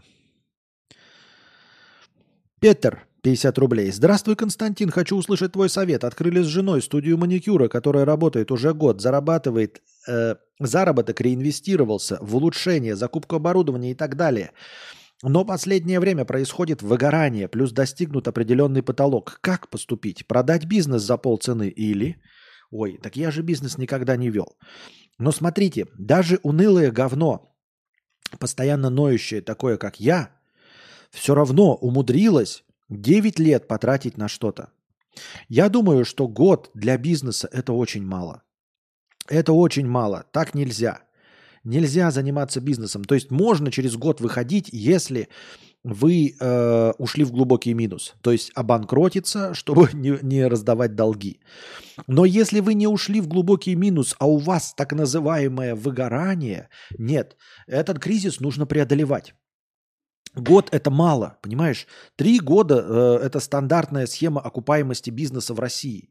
Это, это, ну, типа на, на хорошей черноземной почве. Если мы говорим о каких-то Европах, там вообще речь идет о 15 годах. То есть, если вы открываете какой-то киоск, магазинчик, 15 лет вы выходите на, в плюс, например. Ну, это я так условно говорю. Но в России уж тем не менее минимум 3 года. Нет, вот выгорание вы должны преодолеть как кризис. Понимаешь? Вы должны понять, что это не, что, э, это не отторжение вами этого бизнеса. Что через год, понимаешь, давайте смотреть правде в глаза. Люди не выгорают через год ни в какой работе. То есть вот если вы пришли после института и где-то устроились, вы не можете выгореть за год. Никак нельзя выгореть за год. Вам может надоесть, у вас может наступить кризис, но выгореть за год нельзя.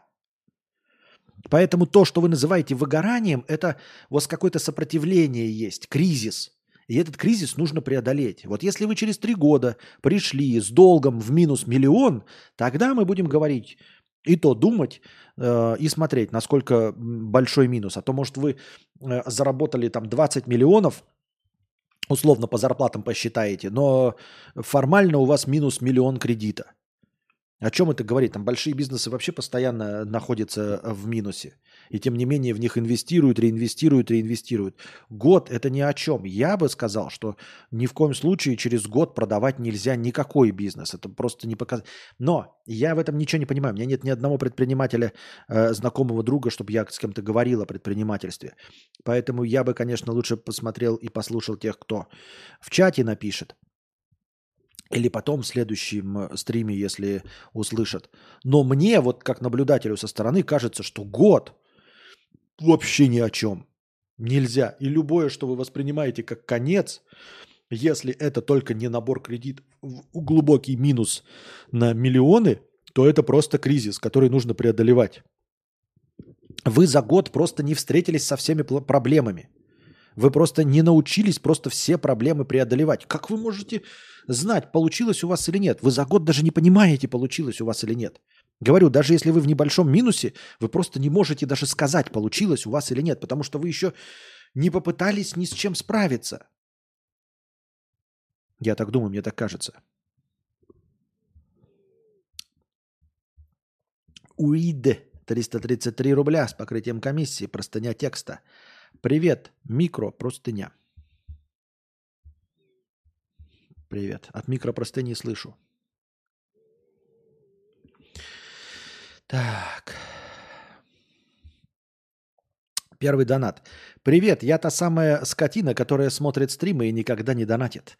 Не из-за того, что жалко, а просто спрашивать нечего, да и не, не интересно. Интересно перед сном записа- запись включить и засыпать. Онлайн очень редко смотрю. Захотелось высказать по последнему высеру бедолаг, которые отписываются, хотя кажется это байт. Я смотрел года с 17-18, помню, как с кайфом шел с работы, и ты играл в наушниках, а потом мне что-то не понравилось, и я просто молча перестал смотреть. Пару месяцев назад вспомнил о тебе, увидел прикольные превьюхи и решил послушать стримы. Думаю, классно, а чё перестал смотреть? И вот вспомнил. Может, тебе интересно будет, потому что было много негатива и нытья в твоей риторике, и мне казалось, что могу потратить время на что-то более продуктивное.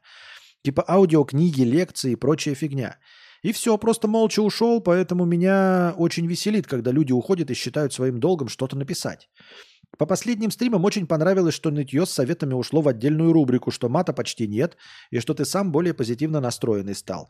А из пессимиста вырулил к реалисту. А так, ход хороший, онлайн повышен, донатов прибавилось, мне кажется, все правильно сделал. А я не очень понимаю и даже не могу бороться со своим э, в целом мировоззрением, потому что э, ну такой вот у меня набор красок.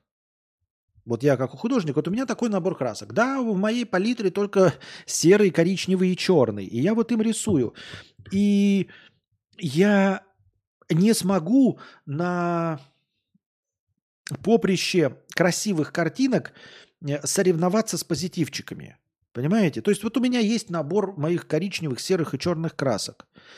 И вот если вам не нравятся мои серо-красивые черные картинки, да, с у, у, унынием, ну, моим под, под названием реализм, то мне кажется, здесь уже ничего нельзя поделать. То есть вот нытье я вы, вынес за отдельную эту. А про формат тут нет, ничего нельзя сделать. То есть я, ну, и не буду ничего делать. Это, это, это не в моих э, силах. Это примерно как сейчас, вот знаете, давайте сравнимся с режиссерами, например, да?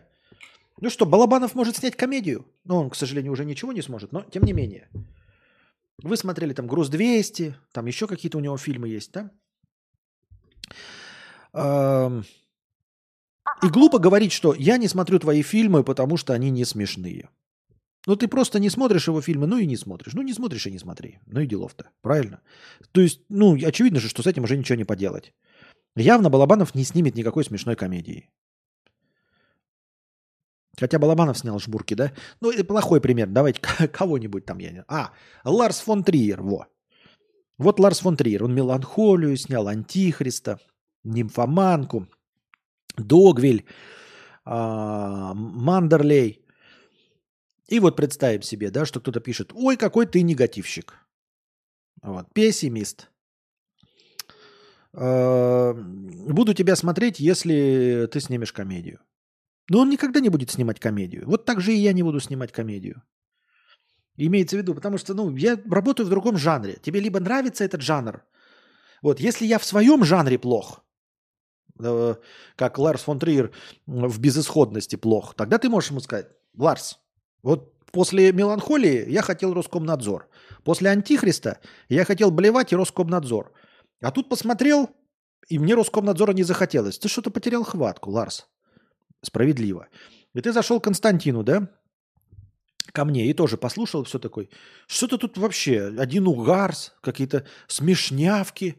Вот, ушел в прекрасном настроении. Мне это не нравится. Я пришел сюда э, это, погрузиться в отчаяние и, в это, э, и вернуться с небес на землю, а тут такое. Тогда, ну то есть, или просто, даже не так, это не, не, не очень э, правильно представил, вы пришли сюда за определенным контентом, а просто получилось неинтересно. То есть я могу бороться за интересность. Но если вы просто говорите, что вот неинтересно, это претензия. То есть раньше было интересно, а сейчас неинтересно. Да и где-то что-то теряешь хватку, Константин. Вот плохие примеры приводишь, э, перестаешь ссылаться на какие-то интересные книжки, никакие интересные факты не рассказываешь, о которых я раньше не слышал. Вот. Сравниваю тебя с тобой же предыдущим, тогда можно говорить. А когда речь идет о том, что ты, претензия, что ты не, не, не работаешь в другом жанре, ну так я никогда не буду работать в другом жанре. Никто не будет никогда работать в другом жанре. И все. Я так думаю. Дэдпул 2517, 666 рублей на продолжение. Спасибо большое. Жмурки топ-комедии, да. Смотрю с задержкой в развитии. Я всегда слушаю YouTube с теле- в телефоне с выключенным экраном. Firefox режим ПК. Все экран можно выключать.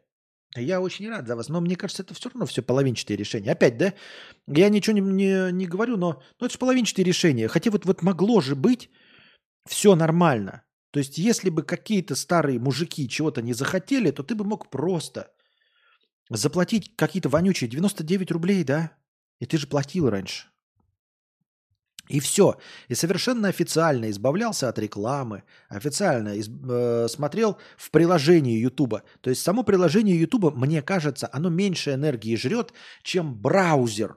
Браузер открытый. Надо же понимать, что браузер открытый он же запускает какие-то библиотеки, которые ты в данный момент не используешь, но он все равно вместе со всем этим пожирает твою оперативку и тратит твою энергию на то, что ты не используешь, открывая YouTube в, жан... Э, в режиме браузера. Правильно? А ведь мог просто обычно по-человечески заплатить, и все было бы нормально. Ну вот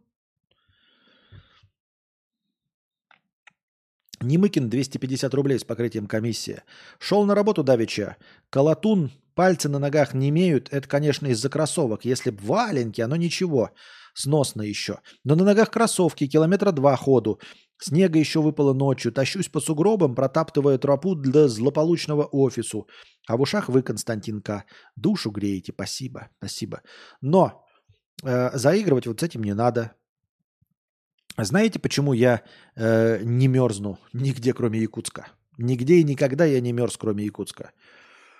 Э, не потому, что я э, за четверть века проживания в Якутске привык к холоду. Нет, я его терпеть ненавижу и никогда к нему не привыкну. А потому что Якутск научил меня одеваться. Вы понимаете, что я вот сейчас и э, всегда хожу в шапке. Я вижу сейчас вот сербов, ходящих без шапки. В Белгороде я ходил, люди ходили без шапки, а я ходил в шапке. В Москве, в Питере я ходил в шапке. Не потому, что я там бабушку слушаю, не почему, а потому что я терпеть не могу холод, и я знаю, как с этим холодом бороться. Я знаю, как одеться так, чтобы мне было тепло. Проблемы в холоде нет. Проблема есть в том, что ты не умеешь одеваться. Вы спросите, а почему же ты в Якутске мерз? А потому что в Якутске я был совсем нищим, и мне не хватало одежды чтобы в Якутске тебе было тепло, э, нужна дорогая одежда. Вот сейчас современная, вот эта вот, э, э, знаете, походная одежда американских брендов для Аляски, для горных походов, она огонь. То есть, когда ты на, надеваешь три официальных слоя, э, там, облегающие, это те, термобелье, потом флис, и потом крутую какую-то парку условную за 60 тысяч – офигительную, ты не будешь мерзнуть и даже в Якутске. Ты прекрасно... Не, рожа будет мерзнуть от непривычки. Э, рожа всегда мерзнет, ну, то есть открытые части тела. Но ничто не мешает вам вот так вот, как ниндзя, надеться. А, и также со штанами. И есть вот эти современные боты офигить, офигительные, тоже за большие деньги. Просто у меня никогда таких денег не было. У меня были унтерсы, это унты, но они тоже стоят своих денег, они из меха, но это все равно, они, они все равно были дешевые. Это не какие-то супер топовые были унтерсы. Это просто были и смех, э, но этого не хватало. А носки у тебя были не какие-то э, с новыми технологиями, а просто двое носок. Одни обычные, одни шерстяные. И это тебя не сильно спасало, если ты стоишь на месте и не двигаешься. Вот. Просто не хватало денег на хорошую одежду. В том числе можно было шубами там справиться, шапками. Но на это тоже не хватало денег. Э, да, три слоя решают проблему холода везде. Поэтому нужно просто уметь одеваться. И вот этому я научился э, в Якутске, поэтому я одеваюсь хорошо. Ну, в смысле, не хорошо, я одеваюсь по погоде, но я умею одеваться э, как надо. Э, не заигрывайте с этим, не заигрывайте со своим здоровьем, потом оно будет все к вам от, а, откликаться, откликаться, откликаться. В общем, отвечать вам будет не лучшим способом. Так что купите нормальную обувь. Еще не забывайте, да, как бы смешно и иногда глупо не звучала поговорка, мы не настолько богатые, чтобы покупать дешевые вещи. К сожалению, вот не везде. Эта поговорка довольно глупая, да? Она звучит так противоречиво, но всем, многим, особенно пожилым нашим родителям, обязательно нравится. Мы недостаточно э, богатые, чтобы покупать дешевые вещи. Имеется в виду, что дорогие вещи всегда стоят того. Не всегда. Не всегда. Естественно, смартфон вы можете купить за 30 тысяч рублей с максимальной функциональностью. Вот именно если вы хотите прям функции получить. Понятное дело, что вы можете переплатить, камера будет лучше, но за 30 тысяч тоже будет идеально снимать, там все хорошо. То есть можно над этим работать, не говоря уже о всяких там футболках Supreme и все остальное. Но что касается обуви, вплоть до каких-нибудь больших довольно денег, до 1030, наверное, до 1000, до 50, вот с обувью эта поговорка работает, по моему опыту, дорогие друзья. А, да, мы не настолько богатые, чтобы покупать дешевые вещи. Очень часто, ну не очень часто, в общем, в моей жизни не было такого, чтобы я купил, знаете, футболку за 200 рублей, например, условные когда-то давно, когда футболки стоили там еще и тысячу, и чтобы футболка за 200 рублей была в 5 раз хуже футболки за тысячу. Она была просто хуже, она могла краситься, да, она, конечно, бы порвалась, но она была раза в два хуже, чем футболка за тысячу. Ну, естественно, потратить в 5 раз меньше, а получить товар в два раза хуже – неплохо. При этом была прямая связь вот, э, э, в цене обуви. Ты покупаешь обувь за тысячу рублей – и она не служит тебе на, на тысячу. Она служит тебе на 200 рублей. А обувь за 5 тысяч служит тебе за 5 тысяч. И получается, что 5 пар обуви за 1000 рублей, они хуже, чем одна за 5 тысяч.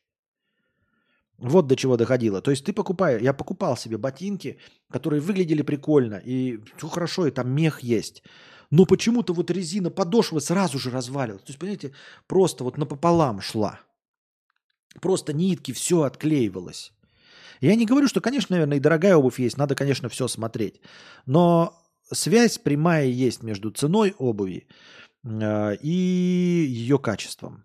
Так что с обувью не дешевите. Не дешевите. Но, наверное, это уже всем понятно. Вы же современные люди, скорее всего, покупали себе кроссовки, да, э, там за 6 тысяч рублей, там наверняка от 6 тысяч рублей уже начинаются хорошие э, кроссовки, и вы понимаете какое-то другое качество совершенно. Мне так кажется, я так думаю.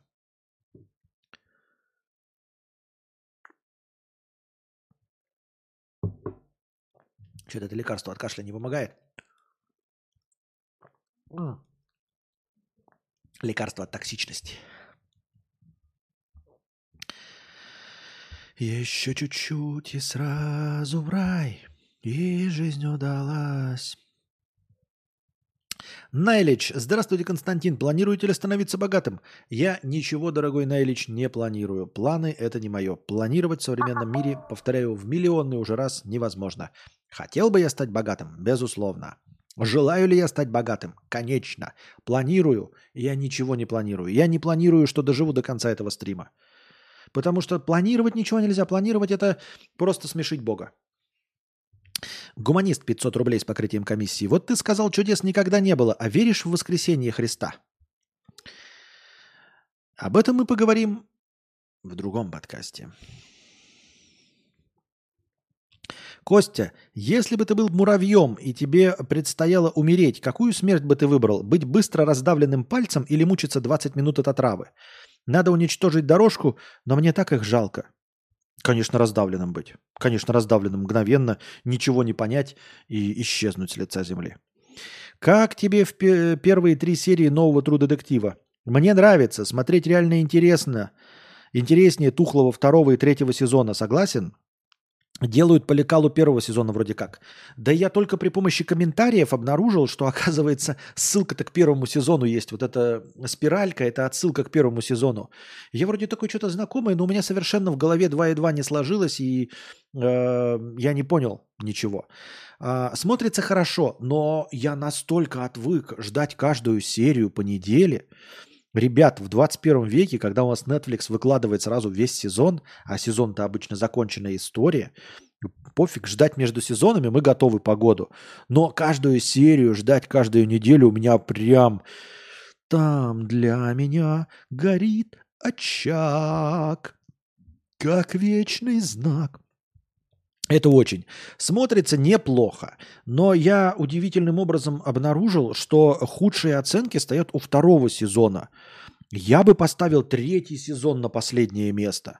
Самый унылый был третий сезон. А оказывается, по оценкам унылый, по мнению зрителей, считается второй сезон. Ну, что ожидать от зрителей, которые считают величайшим фильмом «Аватар» и «Аватар 2»?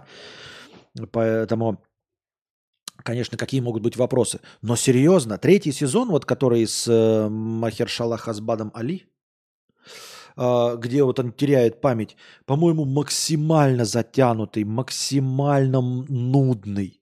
Второй сезон, э, я понимаю, понимаете, изначально я напоминаю вам, в чем был смысл настоящего детектива. Там не должно было повторяться ничего. Люди почему-то во втором сезоне ожидали того же, что и в первом. Это антология. И суть названия, что в настоящем детективе все время показываются новые жанры. Новые жанры. Поэтому каждый новый сезон должен быть в новом жанре. И четвертый сезон в этом плане плох, потому что он не должен возвращаться к первому. Он должен показывать новый жанр как э, американская история ужасов. В каждом сезоне у вас набор каких-то э, клише из фильмов ужасов. Первый там про вампиров, второй там все связанное с полтергейстом, третий связанное все с психической больницей, четвертый все связанное с ведьмами, пятый там еще с чем-то. Но почему-то зрители настоящего детектива вот как-то не поняли эту концепцию тупорылые мрази. Так вот, первый сезон это был э, готический детектив. А, южная готика, да, но не та готика, к которой вы привыкли. Ну, хотя кто из вас к чему привык, я шиш его знает. Южная готика. да, и это готический детектив. А второй сезон – это классический полицейский детектив. А, вспоминается сразу мне вот в этом жанре, по-моему, почему-то мне все время вспоминается, ну, например, «16 кварталов», не самый подходящий, но самый подходящий фильм был с Киану Ривзом и Форестом Уитакером. Напомните ко мне, полицейский был такой фильм. Э, «Секреты Лос-Анджелеса» еще например, в этом же жанре. Это когда полицейский какой-то разбирается с другими полицейскими, коррупционерами, с еще какими-то шляпниками, пятыми, десятыми. Картинка зависает, потому что она что-то прям, да? Давайте выключим студийный свет, вот так получится. Так, наверное, будет поживее. Так ему полегче будет справиться. Картинка стала посветлее. Круто, круто, круто.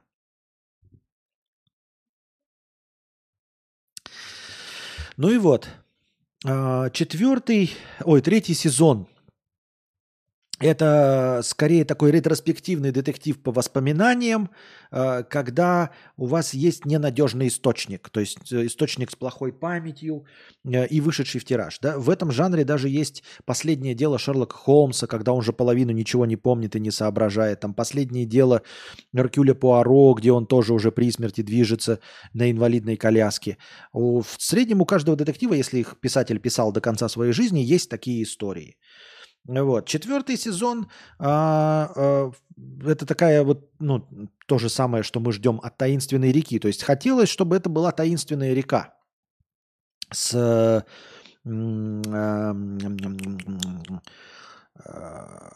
с красной ведьмой, алой ведьмой и этим соколиным глазом. С Джереми Реннером и как ее, Элизабет Олсен, да? Прекрасный образчик. Полнометражный фильм вообще бомбический, если вы не смотрели. Хотелось чего-то такого же. В принципе, я не против э, нечто. Ну, то есть есть такие тоже небольшие аллюзии к фильму с Расселом, с Куртом Расселом. Вот. Э, и смотрится забавно, не очень реалистично, слишком много мистики. Мне даже кажется похожим это на Террор, помните, сериал был? Тоже про зиму, тоже какой-то белый медведь, Тунбак. Ну, я книгу потому что читал, поэтому запомнил. Поэтому, в принципе, в жанре э, холодного детектива, то есть когда что-то в закрытом городке, из которого нет выхода, происходит что-то мистическое в постоянной тьме, в зиме и в холоде, такой нормальный, да, отдельный жанр тащится, окей. Зачем отсылки делать к сектантству и ко всему остальному из первого сезона? Потому что зрители так и не приняли эту концепцию. Э, что это сериал-антология, что каждый сезон должен быть в новом жанре. Еще хотелось бы напомнить, что иностранный агент э, Борис Акунин именно так писал свой детектив про Эраста Петровича Фандорина. Каждая история про Эраста Петровича Фандорина, каждая книга написана в новом жанре. То есть это детектив и поджанр есть. А, детектив про маньяка, по-моему, это коронация называется. А, авантюрный детектив, это турецкий гамбит. А, детектив, э, где убийство происходит вот в замкнутом пространстве, где никто не выходит, это Левиафан, по-моему, на корабле. И это официально написано. Он признал, он и говорит, что каждый детектив про Эраста Фандорина – это э, в новом детективном жанре. И настоящий детектив изначально концептуально так и придуман. Почему дурачки ждали, что в следующих сезонах будет то же самое, что в первом? Я не понимаю. Я не знаю. Стоит ли на этих дурачков вообще как-то ориентироваться? Мне кажется, не стоит. Второй сезон мне понравился, потому что я в принципе, воспринимаю полицейский детектив, то есть вот то, что было во втором сезоне, то, что в «Секретах Лос-Анджелеса», вот в этом фильме с Киану Ривзом и Форестом Уитакером э, в «16 кварталах», я воспринимаю это как некий вариант э, современного вестерна. Потому что вот когда один какой-то полицейский борется со всей системой, э, с коррупционеров. Почему-то мне это отдаленно напоминает один такой, знаете, прожженный ковбой и против плохого шерифа, и против плохих его помощников, и против банд, то есть один против всех. То есть мне, мне кажется, что это какой-то вот такой намек на вестерн. А вестерны я люблю, тем более современные вестерны. И вот э, второй сезон был очень хорош. С Винсом Воном, э, с Колином Фарреллом, который, ну да, ну да, пошел я нафиг, вот этот знаменитый мем оттуда, с Тейлором Кичем, с, как ее зовут, которая играла э, любовницу, главную любовь Шерлока Холмса в экранизации Гая Ричта. Как ее, как ее, не Элизабет, Элизабет, забыл, как ее зовут. Но сейчас вспомните, да? То есть там прекрасный набор актеров, и все про полицейских, и все прекрасно понятно, коррупционная схема, все четко, все классно. И тем не менее людям не зашло. И при этом тягомотная, мутная история третий, третьего сезона с Махершала Хасбадом мне совершенно не зашла. А она намного имеет выше оценку, чем второй сезон. Я не понимаю, как. Мне кажется, второй сезон прекрасен. Там в первой серии я заметил, Джоди Фостер стоит на фоне кассеты э, с фильмом э, «Нечто». Понятно. УИД 100 рублей с покрытием комиссии. Под этим углом не смотрел. Может, ты и прав, и это твоя органика. Все выдавать со скептицизмом через призму негативчика. Но, по-моему, это самый легкий путь. И у меня в голове ты можешь делать интересно и без такого настроя. Но это мои ожидания. В любом случае сейчас лучше. Или я изменился. Эм, нет, это не легкий путь. Это легкий путь, как, ну, поныть, то есть, кажется, да? Но это не легкий путь к успеху, потому что никому это не нравится. Это путь сопротивления. Понимаешь? Потому что никто тебя не хочет слушать вообще ни, в, ни при каком раскладе. Так что это не легкий путь. Константин, если практически вся общественность уверена, что э, настоящий детектив удался только первая часть, э, то так оно и есть. Они не дурачки. Ну, в принципе, да, Кевин, с этим я согласен. 86% всегда правы. Ой, извини, 146% всегда правы. Если миллионы мух говорят, что это вкусно, то кто я такой, чтобы указывать на то, что мухи едят говно? Правильно? Никто. Рэйчел МакАдамс, спасибо большое. Михаил Грейввером, спасибо большое. Да, Рэйчел МакАдамс, все правильно. В третьем сезоне мне тоже только одна сцена понравилась, где Мина Клеймор взорвалась при открытии двери. А я вообще не помню ничего. Я помню только, как Махершала, который, на который наложили плохой грим старика, вот такой сидит и ничего, ни шиша вспомнить не может. А из настоящего детектива я, ой, из второго сезона помню перестрелку там, где куча трупов. Помню, как Винс Вон там в конце идет вот это по пустыне.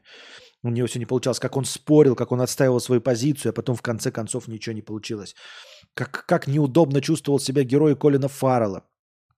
Я сам как отец, и э, ну тогда я не был отцом, когда я смотрел этот первый раз, но тем не менее я понимаю, что знаете, вот он пытается что-то, что-то как бы и свою систему ценностей навязать, но одновременно понимает, что его система ценностей может быть не, не, не лучшая, потому что ну вот к чего он добился, к чему он пришел, алкаш вонючий полицейский, правильно?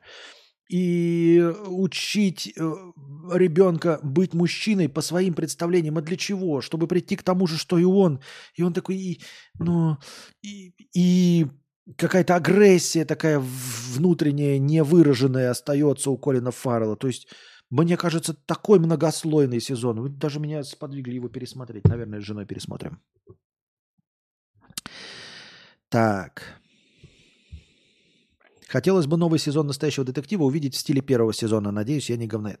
Нет, а ты что угодно хочешь увидеть. В принципе, можно было, но тогда надо было просто сразу. Тогда не надо было называть это настоящий детектив. Нужно было называть это... Ну, не то, что на, кто я такой опять, чтобы предъявлять претензии, да? Нужно было сразу договариваться на берегу. И, ну и опять, а после третьего сезона вы готовы были бы смотреть то же самое? Вот я, например, на втором сезоне Фарго перегорел сериала. Фильм Фарго прекрасен. Первый сезон Фарго прекрасен. Второй сезон Фарго я такой, ну чем вы меня еще удивите. Третий сезон я просто не стал смотреть. Ну просто я уже все в этом жанре, и одно по одному я не готов. Это один и тот же жанр. И это такой специфический довольно жанр, понимаете? То есть, поймите меня правильно, Санта-Барбару я готов смотреть хоть тысячу серий. Я знаю, что они постоянно будут терять память, какие-то дети находиться непонятные, по родинкам друг друга определять. Это условности жанра, все нормально, все хорошо. Но я не готов смотреть сериал э, с каким-то сложным дико сюжетом, Э, там 40 серий, понимаете? Так что, четвертая серия это вышла, нет? Сегодня же понедельник. Они же в понедельник выходят, просто я не знаю, насколько быстро они переводят. Быстро же должны довольно переводить, да?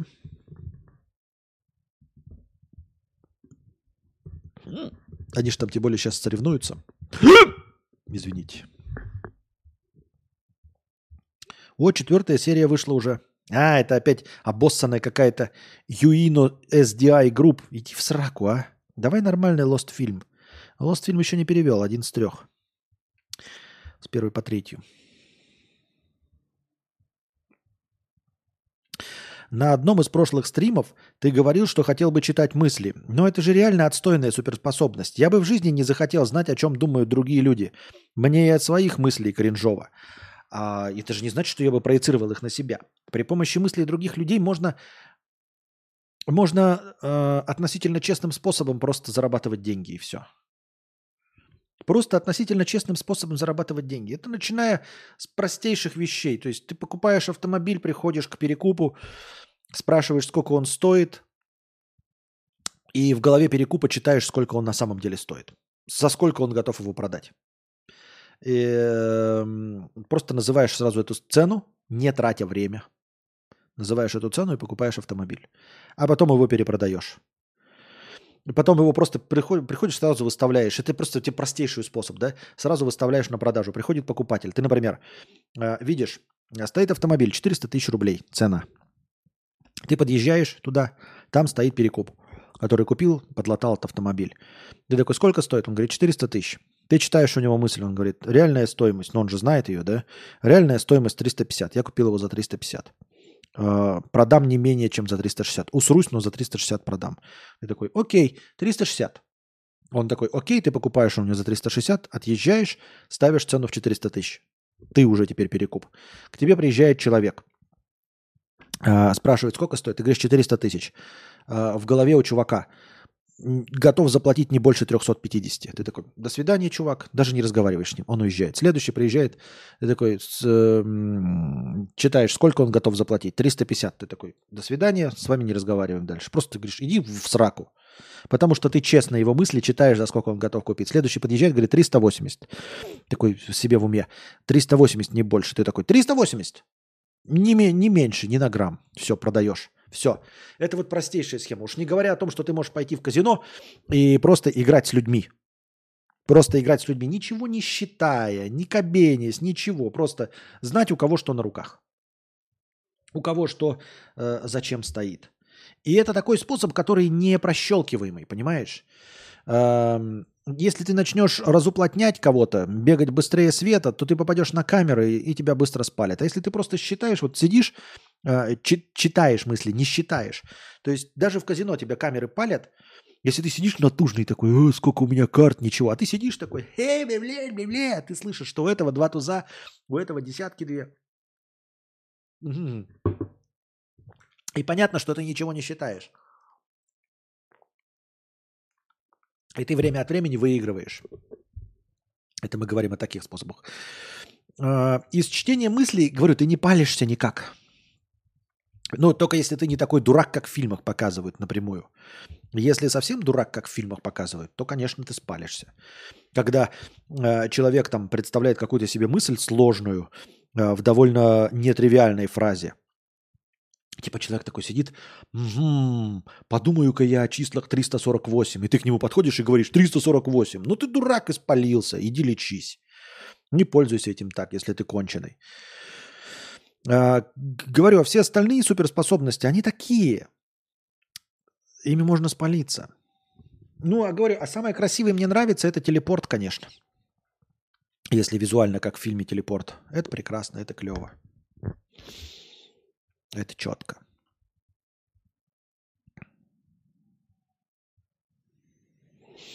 Костя, а что такого еще должен натворить нанятый менеджер, чтобы люди больше не избирали его? Как он должен еще испортить жизнь людям, чтобы его убрали с поста менеджера?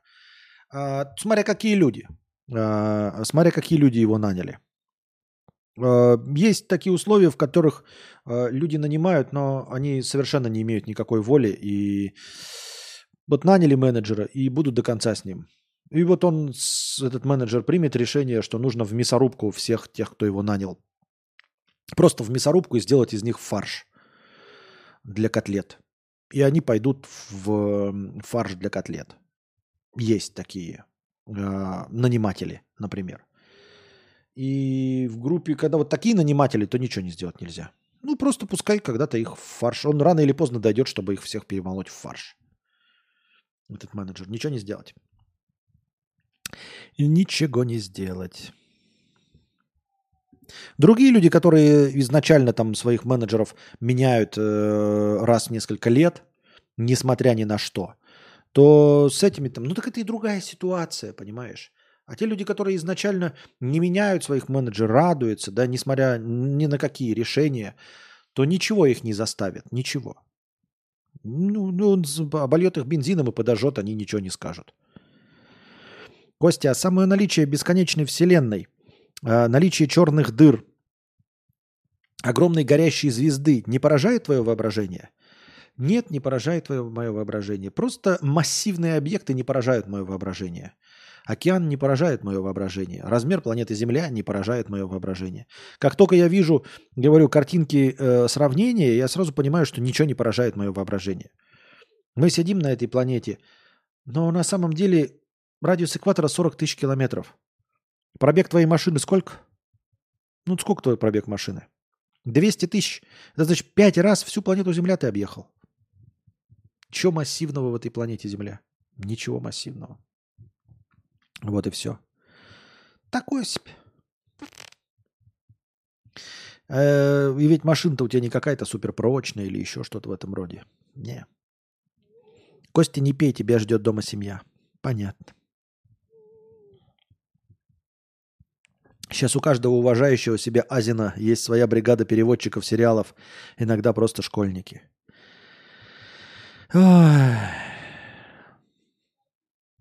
Друг на днях Шерлока этого пересматривал, и я в очередной раз вспомнила, как сильно эта актриса напоминает мне одноклассницу. А, Все время ее вспоминаю, когда вижу Рэйчел МакАдамс. Что-то не очень понятно. Сериал-то «Шерлок», о котором ты говоришь, там играла не Рэйчел МакАдамс. Тот, э, где играла Рэйчел МакАдамс, назывался Шерлок Холмс. И там играл э, Роберт Дауни-младший. И Ой, как же я забыл сейчас его. Почему мне хочется сказать Тим Рот, но не Тим же Рот? Ну как молодой папа? Вот что-то с памятью, да? Ну, я же хорошо его точно знаю. И вот там Рэйчел МакАдам сыграла. Там еще Марк Стронг, по-моему, играл. Кого-то, уже забыл кого. Я даже Мариарти помню, но я не помню, как зовут Мариарти. Но дело не в этом. Э, Рэйчел МакАдамс, ну, Рэйчел МакАдамс такое довольно простое рабоче-крестьянское лицо-то, если честно. Она поэтому... Э, Джуд Лоу, спасибо. Э, простое рабоче-крестьянское лицо, она поэтому легко напоминает из девушку по соседству, легко. То есть она в дневнике памяти играла, если мне память не изменяет, да? Вот. Ну и эту любовь Шерлока Холмса – и вот она играла в настоящем детективе э, во втором сезоне. Летон же она еще недавно играла. Но она во многих фильмах играла. Я просто сейчас так... Все сливается в одно, в одно пятно. Ничего не помнится сразу.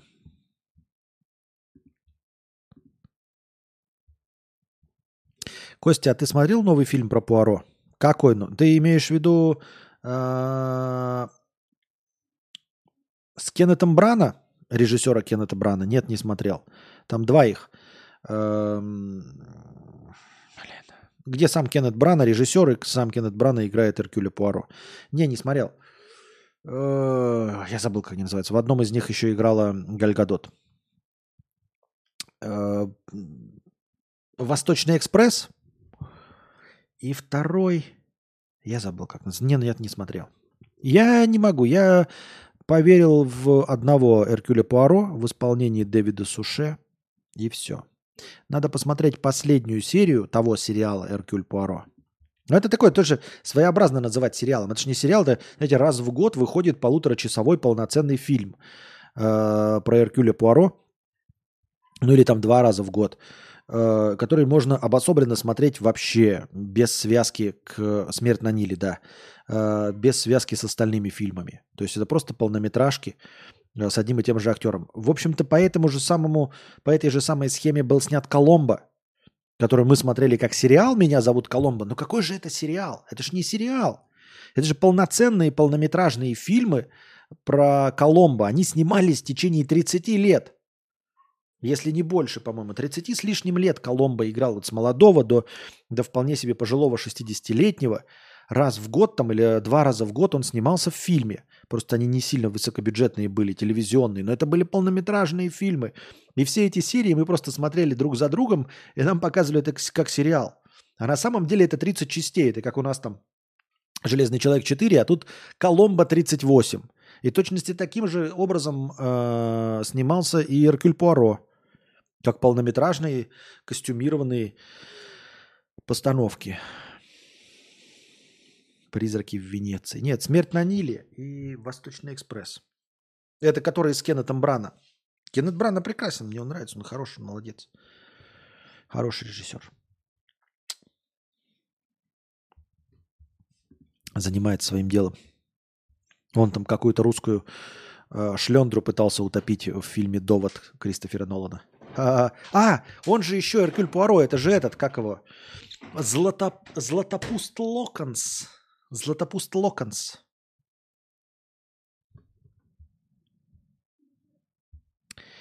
Еще чуть-чуть и сразу в рай, и жизнь удалась.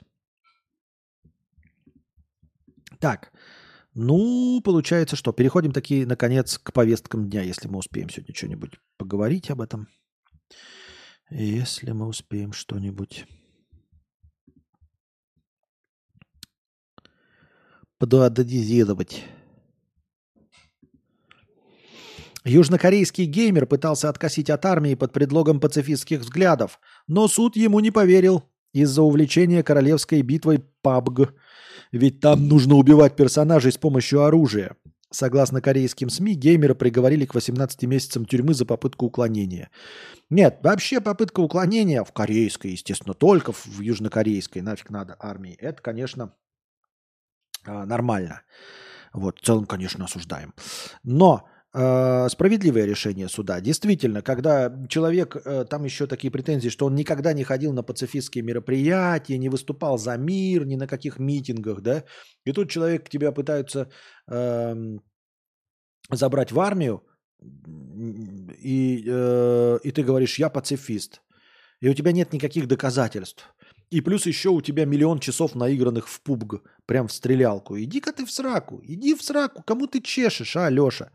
точности также э, альтернативная служба была, не знаю, сейчас есть или нет, в Российской Федерации. Но для того, чтобы проходить альтернативную службу, ты реально тоже должен был доказывать, что ты альтернативный. То есть э, показывать, ну там, принести то ли документы, то ли каких-то свидетелей, говорящих, что ты, например, в церкви регулярно э, работал, ну там, помогал в церкви, как они там называются, которые помогают попам в одеяниях подносит и все остальное. То есть, если ты по религиозным соображениям не хочешь участвовать в войне, то ты должен предоставить доказательства. А если ты никогда никуда не ходил, ни на какие митинги не, не, не можешь доказать, что ты пацифист, тоже идешь в сраку.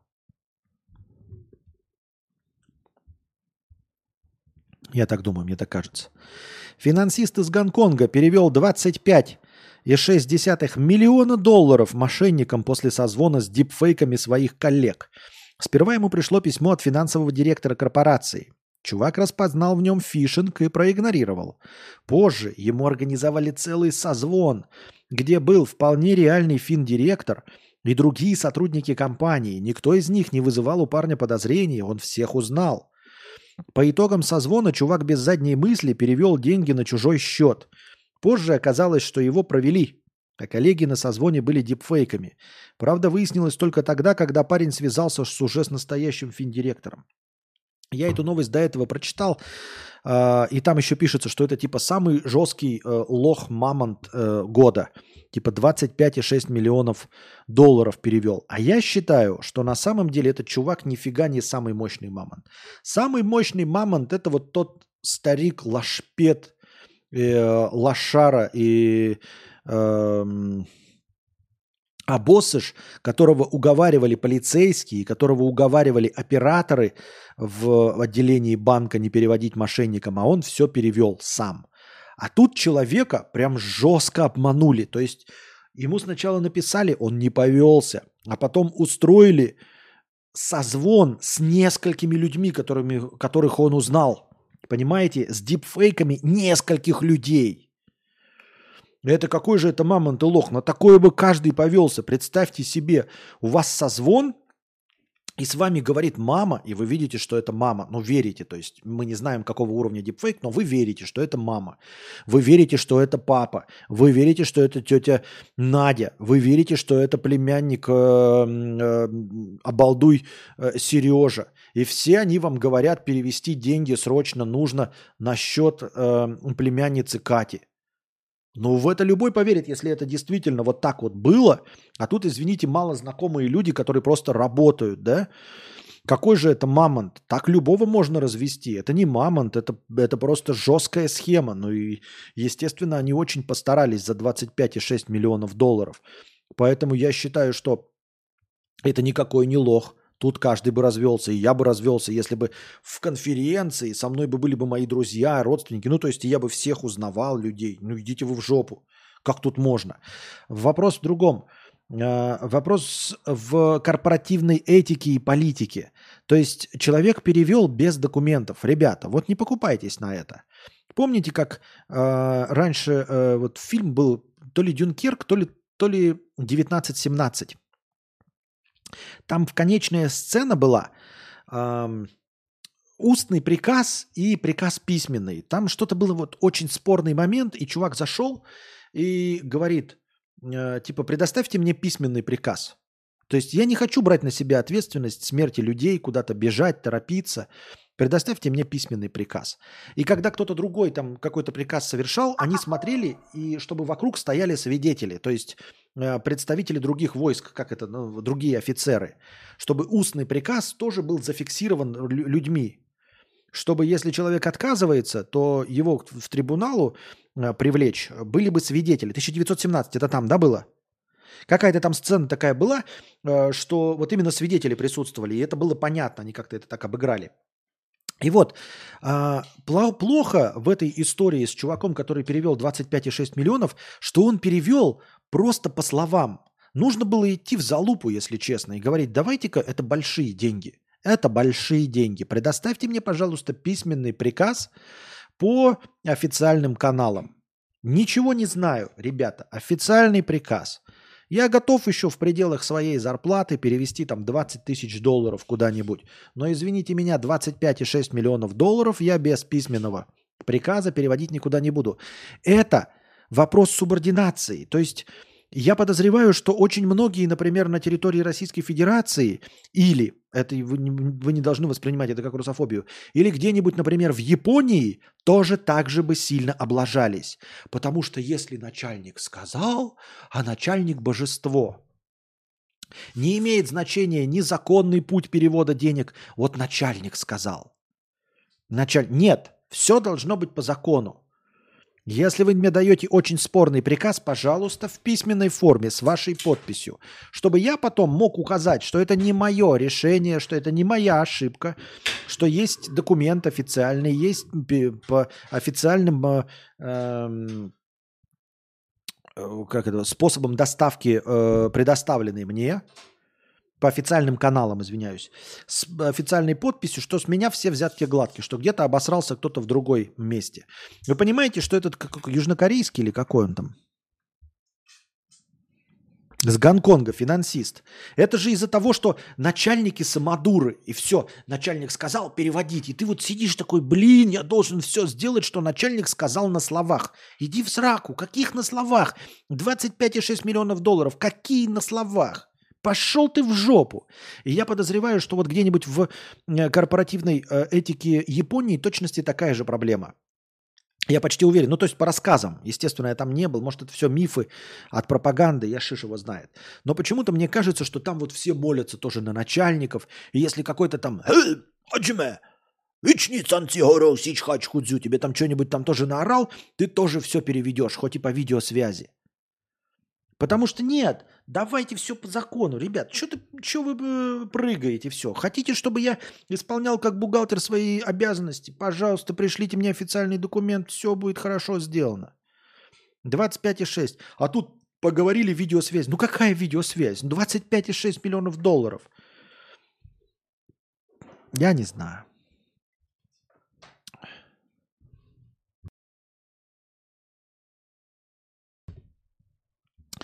Давно не передавал за проезд в Факатух 50 рублей. Спасибо, что ты есть. Спасибо и вам большое, что вы есть. Что мы вместе все кушаем. А вы как считаете? Ну вот по части, вот я вот сейчас вас спросил. Но это же правда так быть не должно. Что на словах ты начальнику подчиняешься. Тем более в таких больших делах, да? Одно дело, когда ты работаешь на кладовщиком, и начальник перед тобой приходит и говорит, там, отдай там коробку гвоздей. Ну, отдашь ты эту коробку гвоздей, а потом он скажет, а я тебе ничего не говорил, да? И то, понимаешь, когда вживую твой начальник мимо тебя проходит и говорит, отдай коробку с гвоздей, а ты потом не можешь доказать, что он сказал хоть что-то, что он это произнес. Ну, потому что он черт поганый, помоечный, да? Тогда ок. А, и то, ты, ну, и куда, на сколько ты попадешь? На коробку гвоздей? Условно. Ни, ни о чем. Хорошо. Ахахахахахах. Что это такое, Михаил Григорьевич? Что значит ахахахахахах? Вот. Э, надо не бояться начальников. Нужно бояться профукать 25 миллионов. Так что вот, ребята, э, смотрите, да, если вы где-нибудь работаете, бойтесь начальника. Это нормально. Ну, начальник, да, какой-то самодур, дебил, работу потерять неохота. Но всегда думайте над тем, вот даже если это не фейк, а просто он забудет, просто потому что он хочет вас подставить, например. Просто потому что он злодей, просто потому что он алкоголик, наркоман или хочет вас подставить и уволить. Не принимайте решения, которые выходят за рамки вашей зарплаты, одной зарплаты. То есть, если вам говорит отдать ящик гвоздей, ну рискните, отдайте ящик гвоздей. А потом спросите, начальник, ну дайте бумажку-то какое-то подтверждение, что я вашему знакомому отдал ящик гвоздей. Когда вы опростоволоситесь, вы такие, ах, начальник, подонок, мерзавец и сука, да?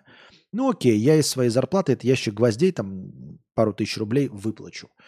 Но в пределах своей зарплаты. Если что-то превышает вашу зарплату, нет, только письменное э, подтверждение прямо здесь сейчас.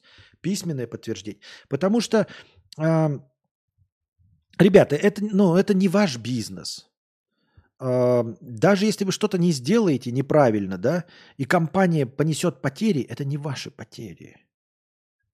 Вот когда вы подпишете какое-то или отдадите что-то, кому-то какие-то средства, это будут ваши потери. А когда косвенно вы что-то не сделали, не надо, не надо. Поэтому помните, да, начальников можно слушать, но если их пожелания на словах выходят э, за рамки вашего месячного бюджета, Просите документальное подтверждение. В современном мире, тем более, не хотите сейчас вставать, вступать в конфронтацию, э, ну, ссориться, там, терять работу, прямым текстом так и говорите. Я сомневаюсь, что вы настоящий. Ну, то есть, поймите меня правильно. Я столько начитался. Видели, как э, из Гонконга финансист 25 миллионов перевел? А там все фейки, он не верили. Я вот сейчас с вами разговариваю, Никита Сергеевич, и я не могу поверить, вы это или не вы. Давайте мне вот этот документ, а то как же так, я деньги фирмы, а я всей душой за фирму, вы не, вы не представляете. Я вот нашим этим магазином гвоздей дорожу вот просто больше жизни. Просто вот мне скажут, магазин гвоздей или жизни, я выберу магазин гвоздей. Вы поймите меня правильно. Ну это же вот, видите ли, дурачок перевел. Я ж не такой дурачок. Как я могу деньги в фильмы просто так распоясывать? Пожалуйста, приказ.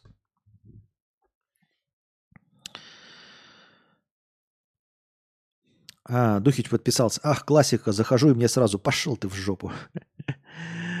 Даже ящик гвоздей не надо. А прикинь, какие рабочие условия в Северной Корее. На днях другу мужа начальник бухой звонил поздно вечером, заставил ехать на объект, разруливать какую-то дичь. А на следующий день даже не мог вспомнить. Сказал, я не звонил. Теперь друг ищет работу. Да правильно, нафиг. Такие, ну, такого уровня самодурства, это не значит, что надо, конечно, там э, спорить, в суд подавать, но это звоночек. Это как красный флаг. Все, это надо искать новую работу. Если даже человек не помнит, ну это вообще. То есть сама по себе наглость, да, но потом бы сказал, извини, дорогой, я был сам выпивший, не мог решить проблему, вот пришлось тебе посреди ночи тебя заставить куда-то погнать тебя. Окей, и то не очень хорошо. А если он даже не помнит, то есть тебе даже это не записывается куда-то в карму, не ставится галочка, что ты хороший работник, даже этого ничего нет. Ну идите вы в жопу с такими выкрутасами. Я так думаю, мне так кажется. Правильно?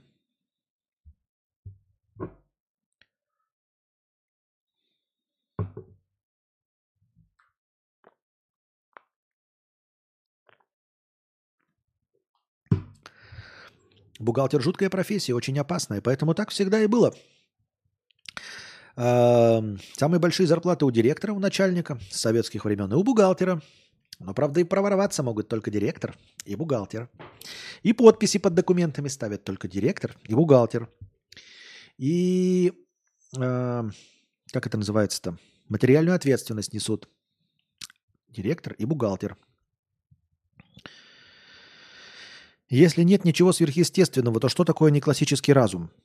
Неклассический разум – это просто какой-то уровень материи, он не магия, он просто э, до сих пор пока ничем не фиксируется, и все. Разве электричество в 1500 году э, было сверхъестественным? Нет, оно существовало и работало точности по тем же научно-физическим законам, что и сейчас. Но в 1500 году Никто никак не мог электричество ни, ни поймать, ни обуздать, ни использовать, ни измерить. Ничего нельзя было с электричеством сделать. Можно было только видеть молнии и все. Тем не менее, оно было, это на, на, э, научное явление. Точности также не классический разум, это научное явление, но в 1500 году просто его нельзя никак зафиксировать на данном этапе. И сидят потом директор и бухгалтер. Да, да. Да. Так.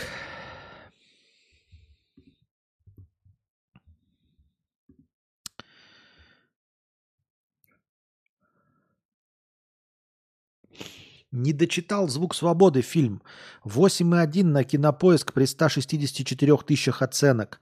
На реальных событиях. Так, слушай, я не против фильма. И я этот фильм посмотрю, и, возможно, он хороший. Я был конкретно против той тупорылой заметки. Мне не нравилась та тупорылая заметка от тупорылого дегенерата, который ее написал. А там был тупорылый дегенерат, который говорил, что там нет хороших звезд, а потом перечислял э, Джеймса Кевизела. Это не было про фильм, это было про ту заметку. Я не хотел ту заметку читать, и сейчас эту заметку читать тоже не буду, потому что ее писал э, шлюрналист.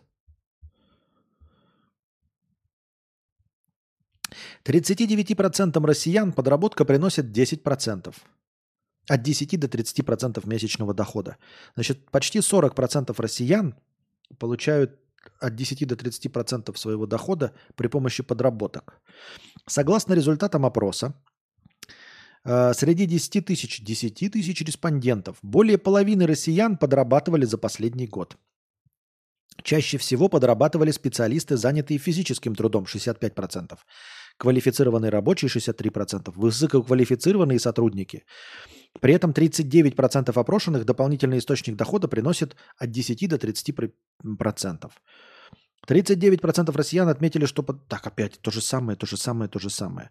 Очень интересно, ребята. Вот несмотря на то, что я вот птица свободного полета, да, я никогда не подрабатывал. Ни в этом году, ни в прошлом, ни позапрошлом. Не представляю, как я могу подработать вообще. Вот кем. Хотя, казалось бы, у меня есть камера, у меня есть микрофон, у меня есть фотоаппараты. Но никакой подработки у меня не было. И от меня никто не требует ничего, да? И, казалось бы, я свободен – имей вторую работу или имей подработку, а вообще никак не... Нет используемых навыков никаких монетизируемых. Тогда и привидение, и всякая магия должно иметь место. Просто это когда-то долго объяснять, наверное, объясняться, наверное. Должно объясниться, наверное. Да, да. Ну, это же старый добрый принцип, что э, достаточно продвинутая технология всегда э, ну, отсталый э, отсталой цивилизации воспринимается как магия. Условно говоря, допустим, скажем, например, роботы какие-нибудь, даже прямоходящие, хорошие, для нас сейчас не будут являться чудом. Если мы увидим робота уровня э, Терминатора Т-800, модели Т-101, да, Т-101, то мы поймем, что это достижение науки и техники, что в этом нет никакой магии. Но показав, например, наш телефон, наш смартфон человеку 1800 года, он скорее не скажет, что это колдунство и нас разуплотнит. То есть для того уровня технологий наша слишком далеко отстоящая технология э, воспринимается как магия, безусловно. А недалеко отстоящая технология, э, э, она правильно воспринимается как достижение науки и техники. Так что да, Естественно, поскольку сейчас нет даже приблизительно чего-то, напоминающего не классический разум, о котором я все время говорю, вот той самой материи под названием любовь, эмоция, э, то, что на самом деле объясняет большинство вещей в мире, но упорно, которые не замечают ученые э, и никак не фиксируют. Естественно, на данном этапе это воспринимается как магия. Но поскольку я это обозначил как научное явление уже, как один из самых первых, я уверен, что это научное явление.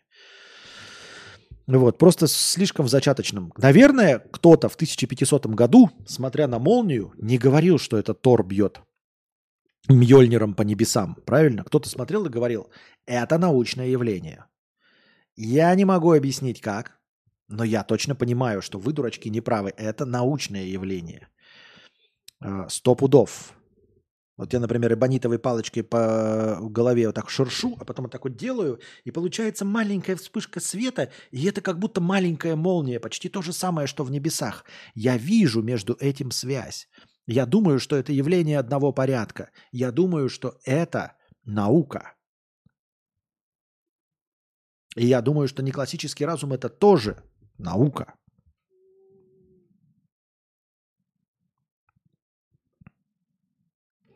У меня была похожая история, из-за этого уволился. У меня был учредитель и генеральный, который со мной в офисе. Я сделал, как сказал генеральный, а потом был просер.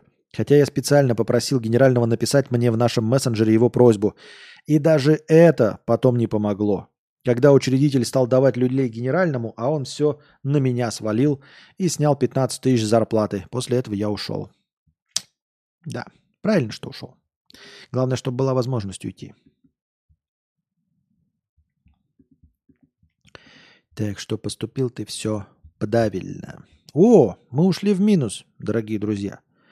Получается, сегодняшний наш подкаст закончен. У нас даже не было ни одной писинг-паузы на сегодня.